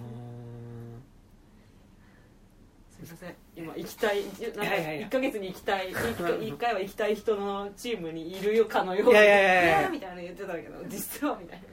な。いや、逆に大学生の卒業遠足で、卒業の時に行く前が結構空いたディズニーが行ってて、で久しぶりに行ったら、こんな良かったっけディズニーみたいな、こんないいんだみたいな、みたいな。そのパターンもあんだよ。こんないいのディズニーみたいな。こんなんあるみたいな感じ。いやでもなんかね、この間だから30になっていったディズニーはなんかいいけど、そっか疲れるな結構みたいな感じになった。そうその疲労感にも結構悲しくなっちゃって、あ、私ディズニーに3時間いただけでこんなに疲れちゃうんだ。そうなんだよ。昔はあんなにもう永遠にいたいって思ってたのに。てかあれだって、アフターシックスパスポートってそういうことだよね。ごめん、なんかさっき言ったけどさ多分ハンバーグを1人前食べきれなくなった人のハンバーグだよ多分ね。大盛り昔は食べられたけどね。だからいいんだよね。これがちょうどよく美味しく食べられるサイズなんだよね。なんかこの話結構俺ポッドキャスト結構してるんだけど、30代になってから意外と食えねえなっていう時と意外と食えたなっていう時がなんだろう、3回やると2回意外と食えなかったなんだけど、1回意外と食える。だからなんか食べ放題に関してもそうだし、なんかディズニーランドとかもそうなんだけど、なんかね、そうなのよ。なんか意外と若い頃みたいなテンションで食べると、いやその後1週間ぐらい持たれたよねみたいな経験が2回ぐらいあると、なんか1回ぐらい意外といけちゃったなみたいなのがなんか3回に、2対1ぐらいの割合であって、なんか幸せじゃん。いや幸せ、なんか自分の実像が今なんか見定められない、見定められない状態。なんかちょっと前までなんかこう体はこう年老いていっても、なんかインナーチャイルドっていうか自分の中の自己像は高校生だったの。だインナーチャイルドおよび自分のインナーチャイルドは高校生のままの設定だったの。なんか見た目はどうなっていってもだったんだけど、なんか割と胃が10代じゃないっていうこと、胃と体力が10代じゃないってことで、やっぱなんかそろそろ僕気づき始めて、やっぱ肉体に精神がちょっと追いついてきてしまったんだけど、たまになんか10代の頃のままいけるみたいなことがあって、なんかそこがむずいんだ、すごいな。なんかいつまでも10代のままだよは無理なんだなって分かったけど、そう、じゃあ結構抵抗してるってこと？年齢に抵抗してないんだけど、なんかでも10代のつもりでやっちゃうことがある。なんか大盛り頼んじゃうとかね大盛り無料だったらとりあえず大盛り頼むみたいなさやめとけみたいなさあるわけなんだけど、あとなんかいや意外と深夜バスで行けるっしょみたいな、なんか行くときにいやまあまあ深夜バスで大丈夫っしょ俺みたいな感じで深夜バスで行ったら割とダメだったみたいなこととか、深夜バス食べ放題ディズニーランド本当そうっすね。俺の中で今結構来てる、30を超えて来ている、そのなんか若いのか若くないんだか分かんなくなる、その3つのポイント。3つのポイント。深夜バスはきついな。深夜バスで行って次の日朝から遊ぶとかできたけど、ちょっとなんかやっぱ遊べるけど、なんかやっぱ体力7割ぐらいな感じ、持ってかれてるよね。寝れないからね。この間深夜列車でさ、深夜特急で、高知からさ、弟さんとかと帰ってきたじゃん、次の仕事だったの、深夜特急で岡山をなんか夜の12時ぐらいに出て、で早朝朝7時に着きますみたいな電車で高知からこの間帰ってきてさ、そのまま仕事行ったの。そのまま働けるつもりだったの、うん、なんか10代だと思ってるから全然働いてたけど、なんかもう全然ダメだよつもり、気持ちはそういう時に10代の自分が出てきちゃうんだ。10代のつもりだったけど、あ、そっか10代じゃなかったいいことな、飛べると思ったら飛べなかったみたいな、うん、思ったらできなかった感すごい増えてきました。うん、そうなんだよね。食べれると思ったら食べれなかったみたいな。最初は、うん、じゃあ超いっぱい食べてお腹すいたとか言ってるんだけど、うんうん、食べ始めて最後なんかおかずついてる自分がいるみたいな。なんかの綿の国星って読んだこと、押しもゆみ子の、うんうん、あれってなんか自分がさ人間になると思ってる猫の話じゃん、うんうん、まあ、そういう感じ、うん、自分が10代だと思ってる30代の国星みたいな、うん、国星インナーチャイルド国星だからいやなんか10代だと思ってるんだけどなってやってると、うん、そう違う、うん、違いましたね、おかしいなって、そうそう、あ、30代だみたいな、ね、なんかそういう感じですそんなとこですか。なんかあとまだ話しておきたいこととかありますか。でもその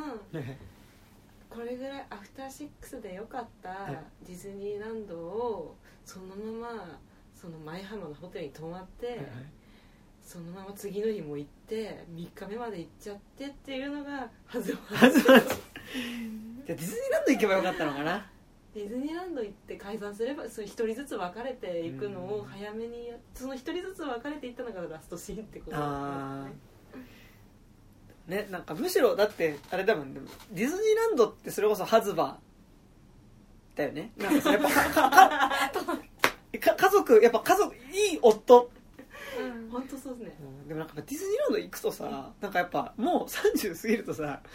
なんか自分が子供のつもりで遊べなくなってて、うん、なんかやっぱどっちかっていうと同い年ぐらいの人とかちょっと上ぐらいの人がやっぱ子供と一緒に来ててさ、うん、なんかやっぱ背中でこうもう電源が切れてる子供みたいなのがさ、うん、なんかグデーってなってるのをやっぱ背負っててさ、うん、やっぱそれってなんか、あ、そっか、もうディズニー楽しむ側っていうよりは楽しませる側でもあるんだなみたいなのはちょっと思ってね、うん、はい、そんな感じ、うん、やっぱ楽しませる側になったら結構楽しいのかもしれないですね。ああ、それはそれで楽しみきれないまま一人で行くよりも、うん、一人とか同じ楽しみきれない同士で行くよりも、うん、めっちゃ楽しめるやつと一緒に、確かにね、行けばそれかも、そうだね、10年後に行きたい理由、そう大変そうだって。なんかもう子供とかさ眠いとさ、こうだったらいいけどさ、なんかもうこうなってる子供とかいるじゃん、なんかもうこうね、なんかあ、やっぱ電源って切れるんだなと思って、うん、なんか子供ってなんか多分限界を知らないからさ、うん、限界になって切れるじゃん電源が動かなくなった子供を、動かなくなった子供しょってね、なんかいて、そっかみたいな、はい、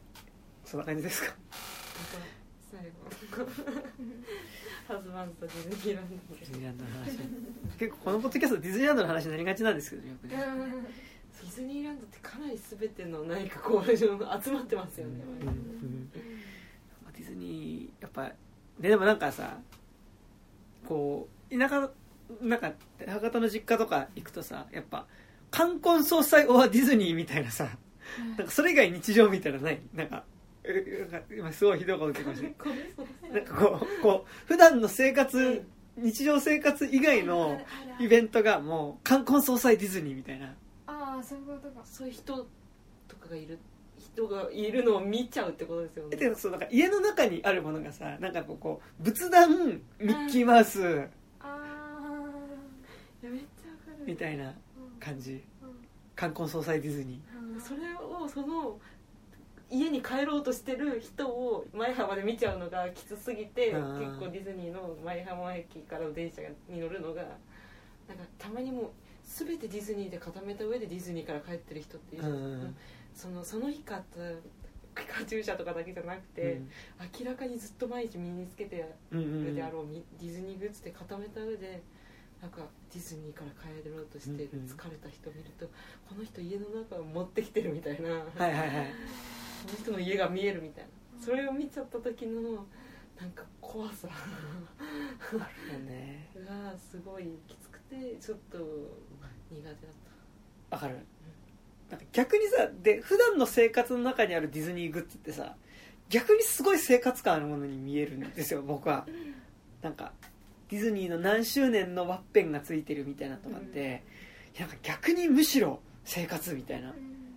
だからこう生活とディズニーランドの間になんかこう中間地点が多分必要だと思うんだよねなんかそのなんかやっぱこういきなりなんかこうさ、宇宙だからほらこう高校3秒とかもさ、なんかほら高い山登る時とかもさ、なんかちょっと高所に慣らしてからとかあるじゃん。ディズニーの空気薄すぎる。そうディズニーからやっぱ一気に舞浜に戻るのはやっぱなんか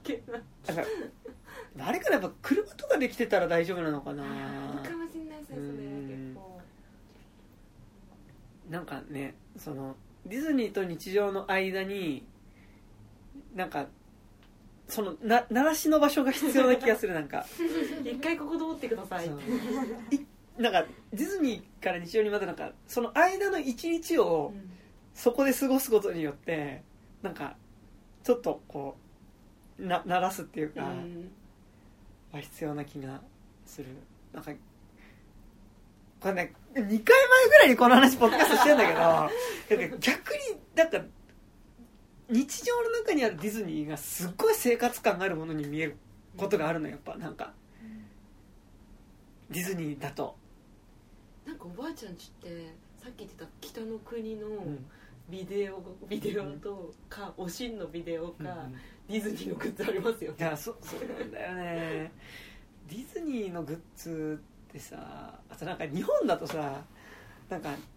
冠婚葬祭とさ曲がって対してることないしてる。なんかそのさ結婚式のなんか写真の周りがディズニーだったり、うん、あとなんか入学おめでとうの電報がディズニーだったり、あとお年玉のポチ袋がミッキー書いてあったり、うん、なんかそれってなんかどうなんって思うわけですよ。なんかディズニーランドではあんなに魔法的なものなのに、うん、なんかめっちゃ冠婚葬祭じゃんみたいなJA とかじゃんみたいなJA 共済みたいな感じになっちゃう、はいはい、でもそうですね、ディズニーでこうプロポーズとかをしてるっていうか、そのディズニーがプロポーズする場所みたいになってるのが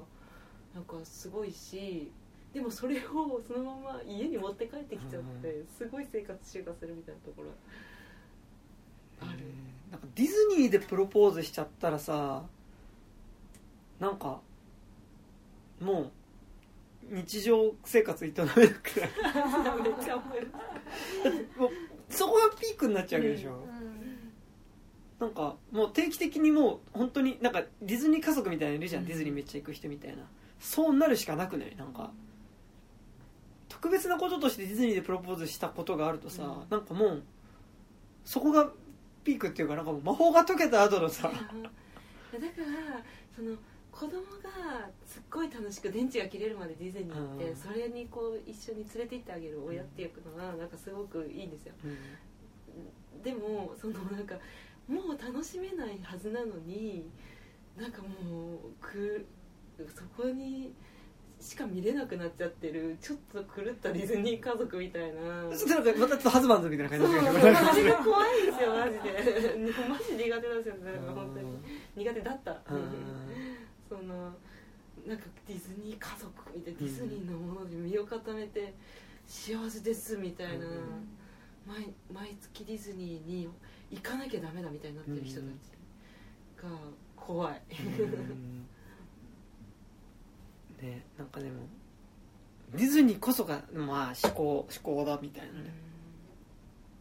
うん、確かにその魔法はありますよ、そこには、うんうん、魔法の国ですね。10年に1回でいいんだもんね、うん、そんなでもないディズニー。いや、でもそのディズニー家族って私結構前働いてた額縁屋で、うんうん、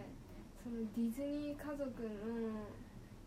一家じゃなくてもう3家ぐらい。3家そうもうなんか親がもう6人ぐらいいるみたいな。親が6人いる。ママ友の会ってこと？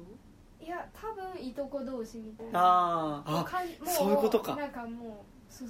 もう一族がもうディズニーの一族がもうディズニーから逃げられなくなってるだから犬神家の一族みたいな感じでこう勢ぞろいしてるとみんなディズニー好きみたいな感じでその人たちを2時間ぐらい接客したことがあって、でその人たちもちろんディズニーのものを持ってきてこれを額縁に入れたいみたいになって、うん、もう何その額縁に入れたいディズニーのものって何だったかな、ポスターじゃなくて、うん、なんかボードみたいな、なんかディズニーが印刷される、まあ、とにかくそのディズニーの絵、うん、絵というか、うん、全然なんかこうラッセンのパネルみたいな原画とかじゃなくて普通に安そうなやつ、うん、をなんかその1家族5枚ずつぐらい持ってて合計私20枚近く。それ直されて買ったやつね。それラッセン画的なやつじゃなくてラッセン画じゃないラッセン画のジグソーパンにザホヤに大量に売ってたジグソーパンまあでも世界観はそれと一緒それをそれで本当に全身ディズニー。全身ディズニーってのはビリー・アイリッシュみたいなこと？別にビリー・アイリッシュはディズニーじゃないけどだから上の服下の、T シャツ、ズボン、靴、バッグ、キーホルダー全部ディズニー、帽子もディズニーみたいな。ありえるの？ありえるよね。ありえるいます。で、こうもうなんかなんていうのかな、ちょっと確かに怖かった、うん。なんかもうこれ以外の人生が選択できなかった、うん、できなくなっちゃった人たちみたいな。そんなお金が5枚どこに飾るの？寝室とそうなんじゃない？もうあれ床以外全部じゃない？1、2、3、4天井みたいな囲まれてもうどこからでもどの体勢でもディズニーそれ怖いけどね。あれの恐怖感を思い出したね。すごいね、うん、でもなんかさこれはね、僕の好みでしかないんだけど、うん、柄物に柄物合わせるのあんま好きじゃないんですよ。なんか下柄のパンツ履いてるのに上アロハかいみたいな、うん、全身ディズニーってそういうことでしょ。でもなんか下プーさんで上101匹ワンちゃんで帽子はプーさんみたいな、うん、なんか確かこう派閥というか家族の中でさらにそれ喧嘩してんの？私はドナルド・ダックが好きなんだけどみたいな。そうだからプーさん、ミッキー、うん、ダンボとかっていうよりはあもうミッキー担当みたいな。あじゃあもうちょっと待ってプリンセス担当みたいな。あでプリンセスの格好をしてるわけじゃないんでしょ。でもうんそうプリンセスグッズを持っている。キャラ分けしてるんだそれで。うんなんかキャラ分けしてる人たちもいた。へえなんせ王女体すぎてすごいね。うんあれはビビった。へえエルサの格好をしてるとかじゃないんだよね。あそういうことじゃない。その特別に着てるわけじゃなくて、うんうん、生活の中で着るものとして着てる身につけてる。で今日ミッキーの T シャツですねミッキーの T シャツ着てました素敵なすごい、うん、すごい可愛いね。いいっすね、うん、ローマの休日的な感じでミッキーとミニーがなんかベスパに乗っているすごい職場の人からベトちゃん読者みたいでいいですって言われてすごいどこがミッキーとミニーやなっていいですね。なんかね、なんかその古着ミッキーとさ、でもなんかちょっとまた違うじゃん。なんかその多分今ディズニーランドで今売ってるミッキー、ね、そうなんですよね。ディズニーアパレルって買ってもさ、なんか割と普段着れないの多いじゃん。なんかディズニーランド以外で、なんかこの間ディズニー行った時になんかミッキーがちょんって書いてあるキャップがあって、あ、これ割といいじゃんってなって買おうと思ったんだけど、なんか他のなんかさ、その耳がついてるプーさん、あ、なんかティガーのキャップ、なんかバケットハットとかさ、いやこれディズニーではかぶれるけど、いやこれ日常じゃかぶれねえよなみたいな。なんか探して、なんかそのミッキーのやつは結構なんかちょっとクラシックな感じのディズニーがここにちょっと書いてあるんだけど、なんかちょっとデニム生地みたいなキャップで、お、かわいいじゃんと思って買おうと思ったら、上の子のパッと見たらキッズって書いてあったから、子供用かよと思って大人用で買えるのがなかったですね。でも買わなくてよかったな。だってかぶんないもん、うん、多分かぶんないよ。サングラスだけその時魔法にかかってるからさ、いけるかなって思って。そうなんだよね。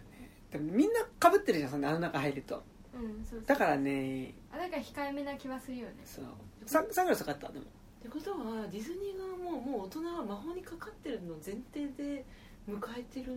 てことですよね、うんうん、その、うん、普段使いできるミッキーの帽子をディズニーランド内では大人は売らないってこと。それはユニクロとかで買えるみたいなアパレルとコラボしてるからそこで買えようっていう話。い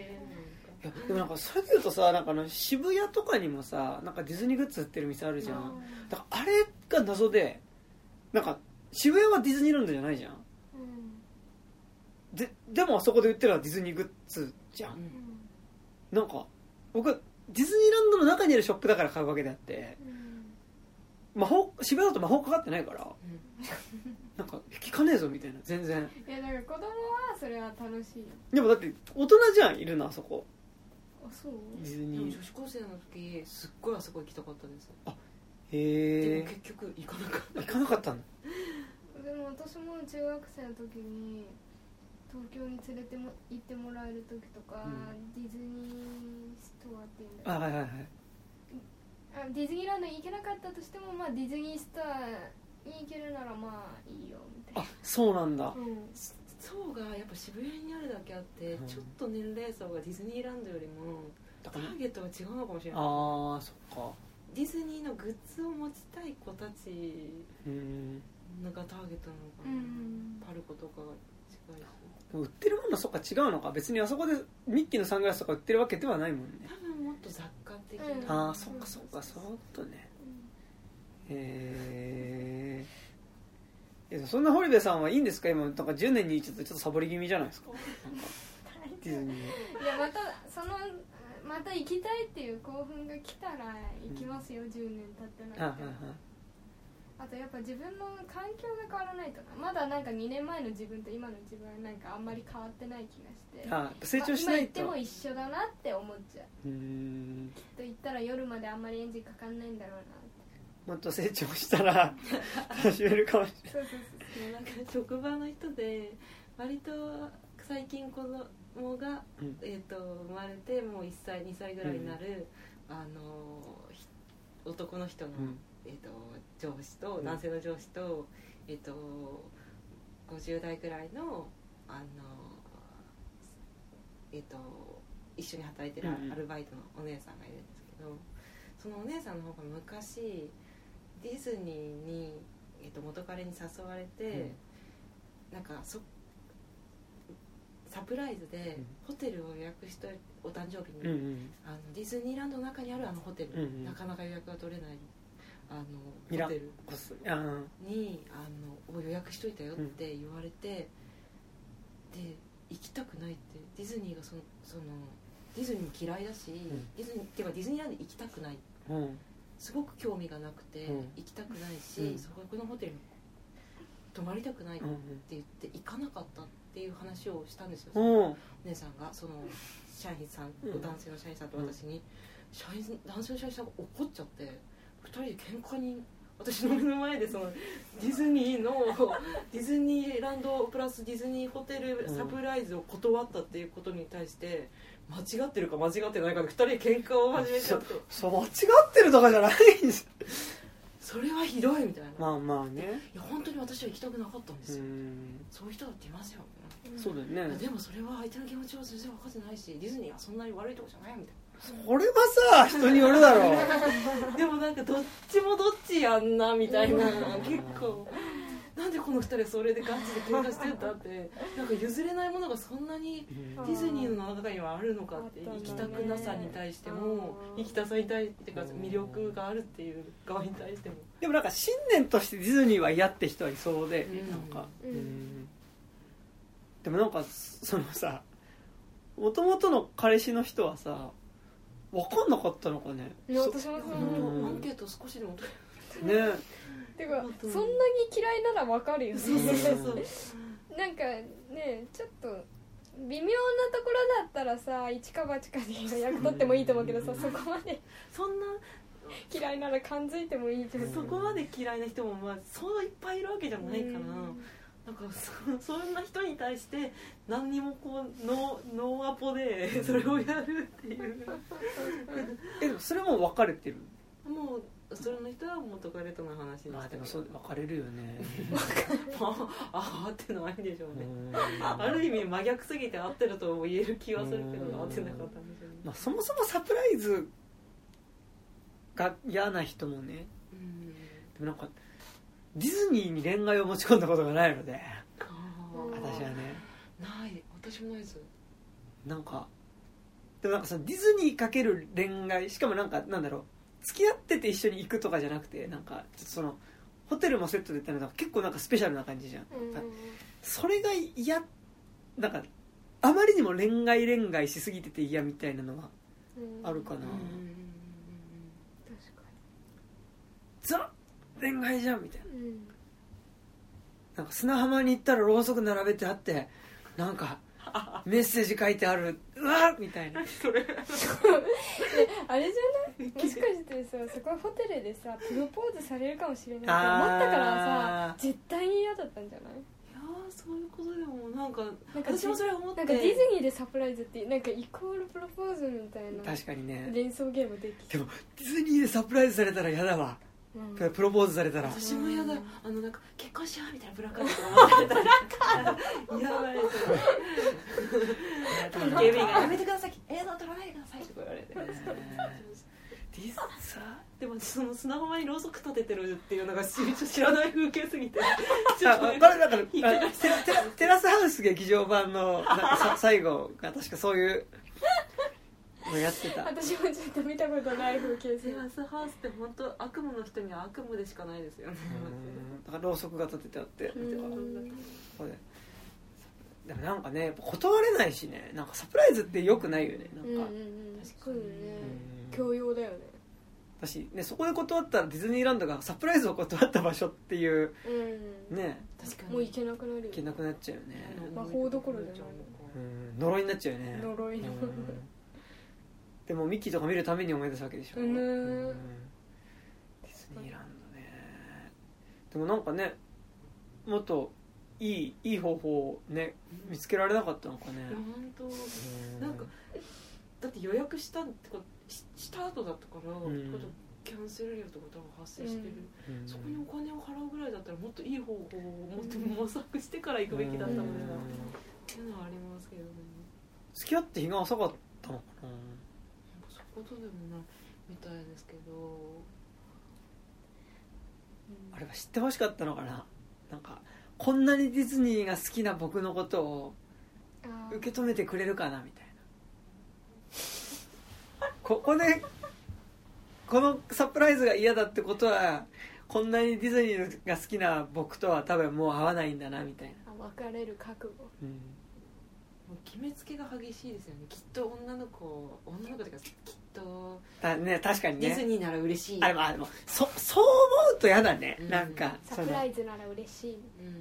ディズニーでサプライズだったら嬉しいでしょっていう、あ自分のこと見てないなってなるかもしれないね、確かにね。嬉しいけどなんかそのどうせ肉食わせときゃいいんだろみたいな、感じっていうのは確かに思うかもしれない。その男性の先輩がちょっと向かってなったのは、その人がディズニーに結局行かなくて、多分行ったことがなくて行かなかったけど、うん、行ってないのにディズニーなんてきっと別になんか、うん、いいよみたいな、面白くないっていうか、うん、そのみんなそれこそ夢の国だと思ってかりそめで楽しんでるだけじゃんみたいな姿勢が、うん、そんなことないって、うん、多分なったのかなって、うん、それはそれで嫌だけどね、うんうん、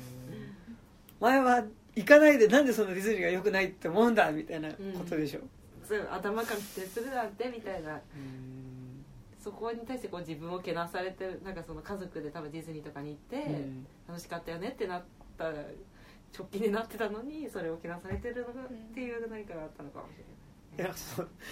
自分が良かったと思ったものは絶対誰にとってもいいものだっていうのもちょっとそれはそれで違う感じするよね、うんうん、それは違いますね。あ、なんかそのでディズニーこんな面白いんだから誰が行っても面白いはずだろうみたいなのは、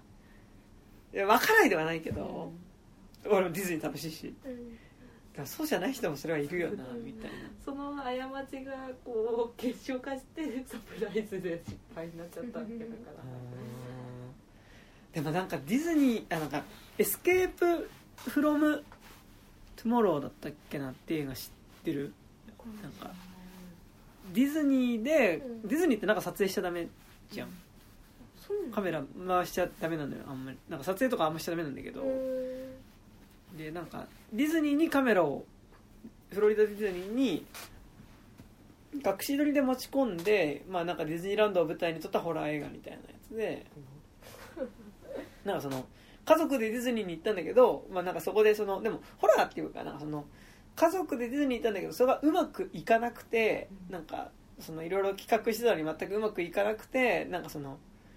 ちょっとこう喧嘩とかもしちゃって、でわーってなってる男っていうのがなんかディズニーの地下にあるなんか変な謎の洗脳施設みたいなところに気づいたら行ってみたいな話なんだけど、なんかやっぱそのディズニーであれだけキラキラしてる場所で嫌なことが起こるってさ、なんかマイナスかけるプラスでさらにマイナスみたいな感じっていうかさ、うん、他の子たちを楽しそうにしてるのに、ね、だディズニーで喧嘩とかさ、ディズニーで別れ話とかさ、うん、ディズニーで別れ話はないかさすがに、いやあるんじゃない、あるかな、楽しめない人と楽しめる人の別れ話、あと疲れるからねディズニーね、うん、で疲れたらやっぱさなんか嫌なとことか目につくじゃん、そこで、うん、どっちにしろこうマイナスハイとなんかネガティブハイとポジティブハイがぶつかったらそれが起こるかもしれない、うん、あれはな、ね、まあ、ディズニーで喧嘩とかやだね、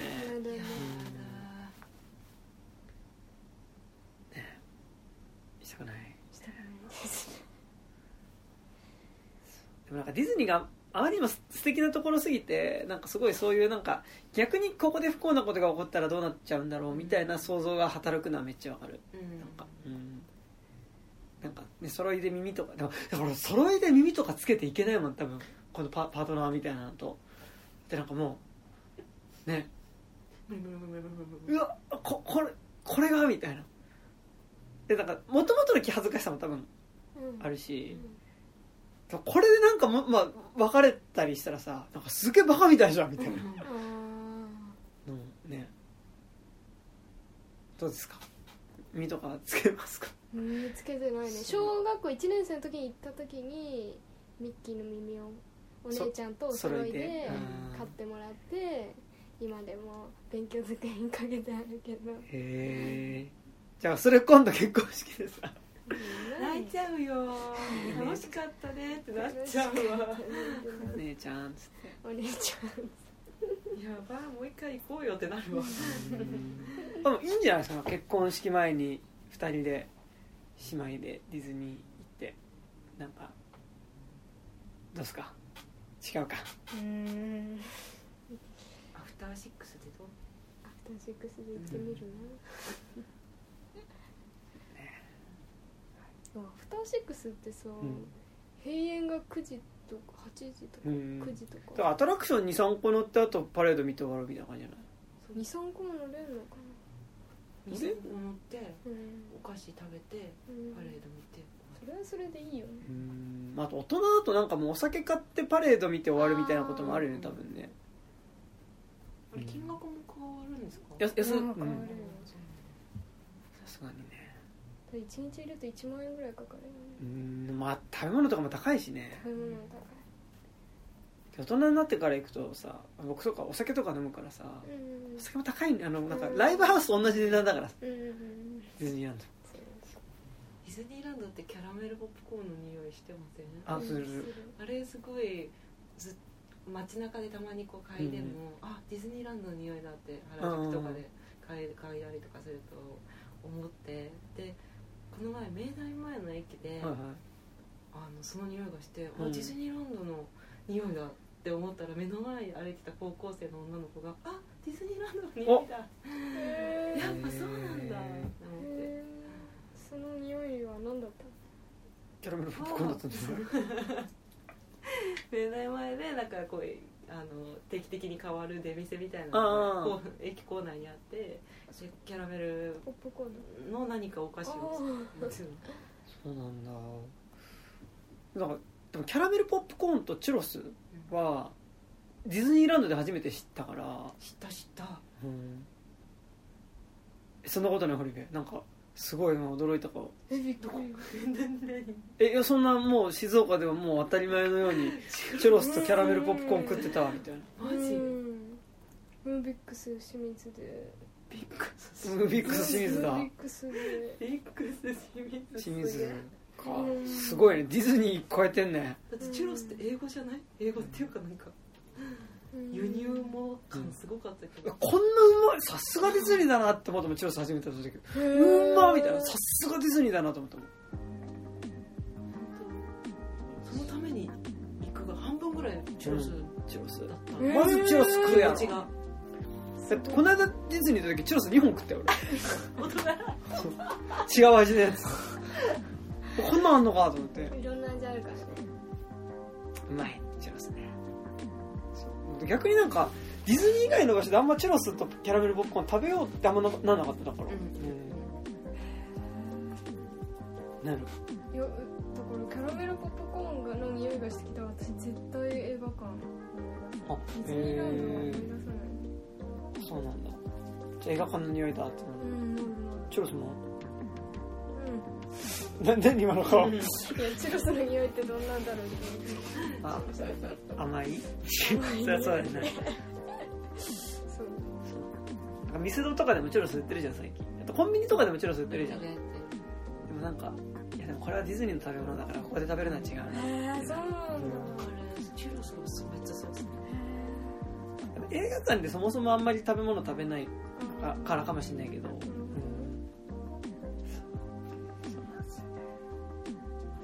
ですか。じゃあなんか告知とかあるんですか。大丈夫ですか。な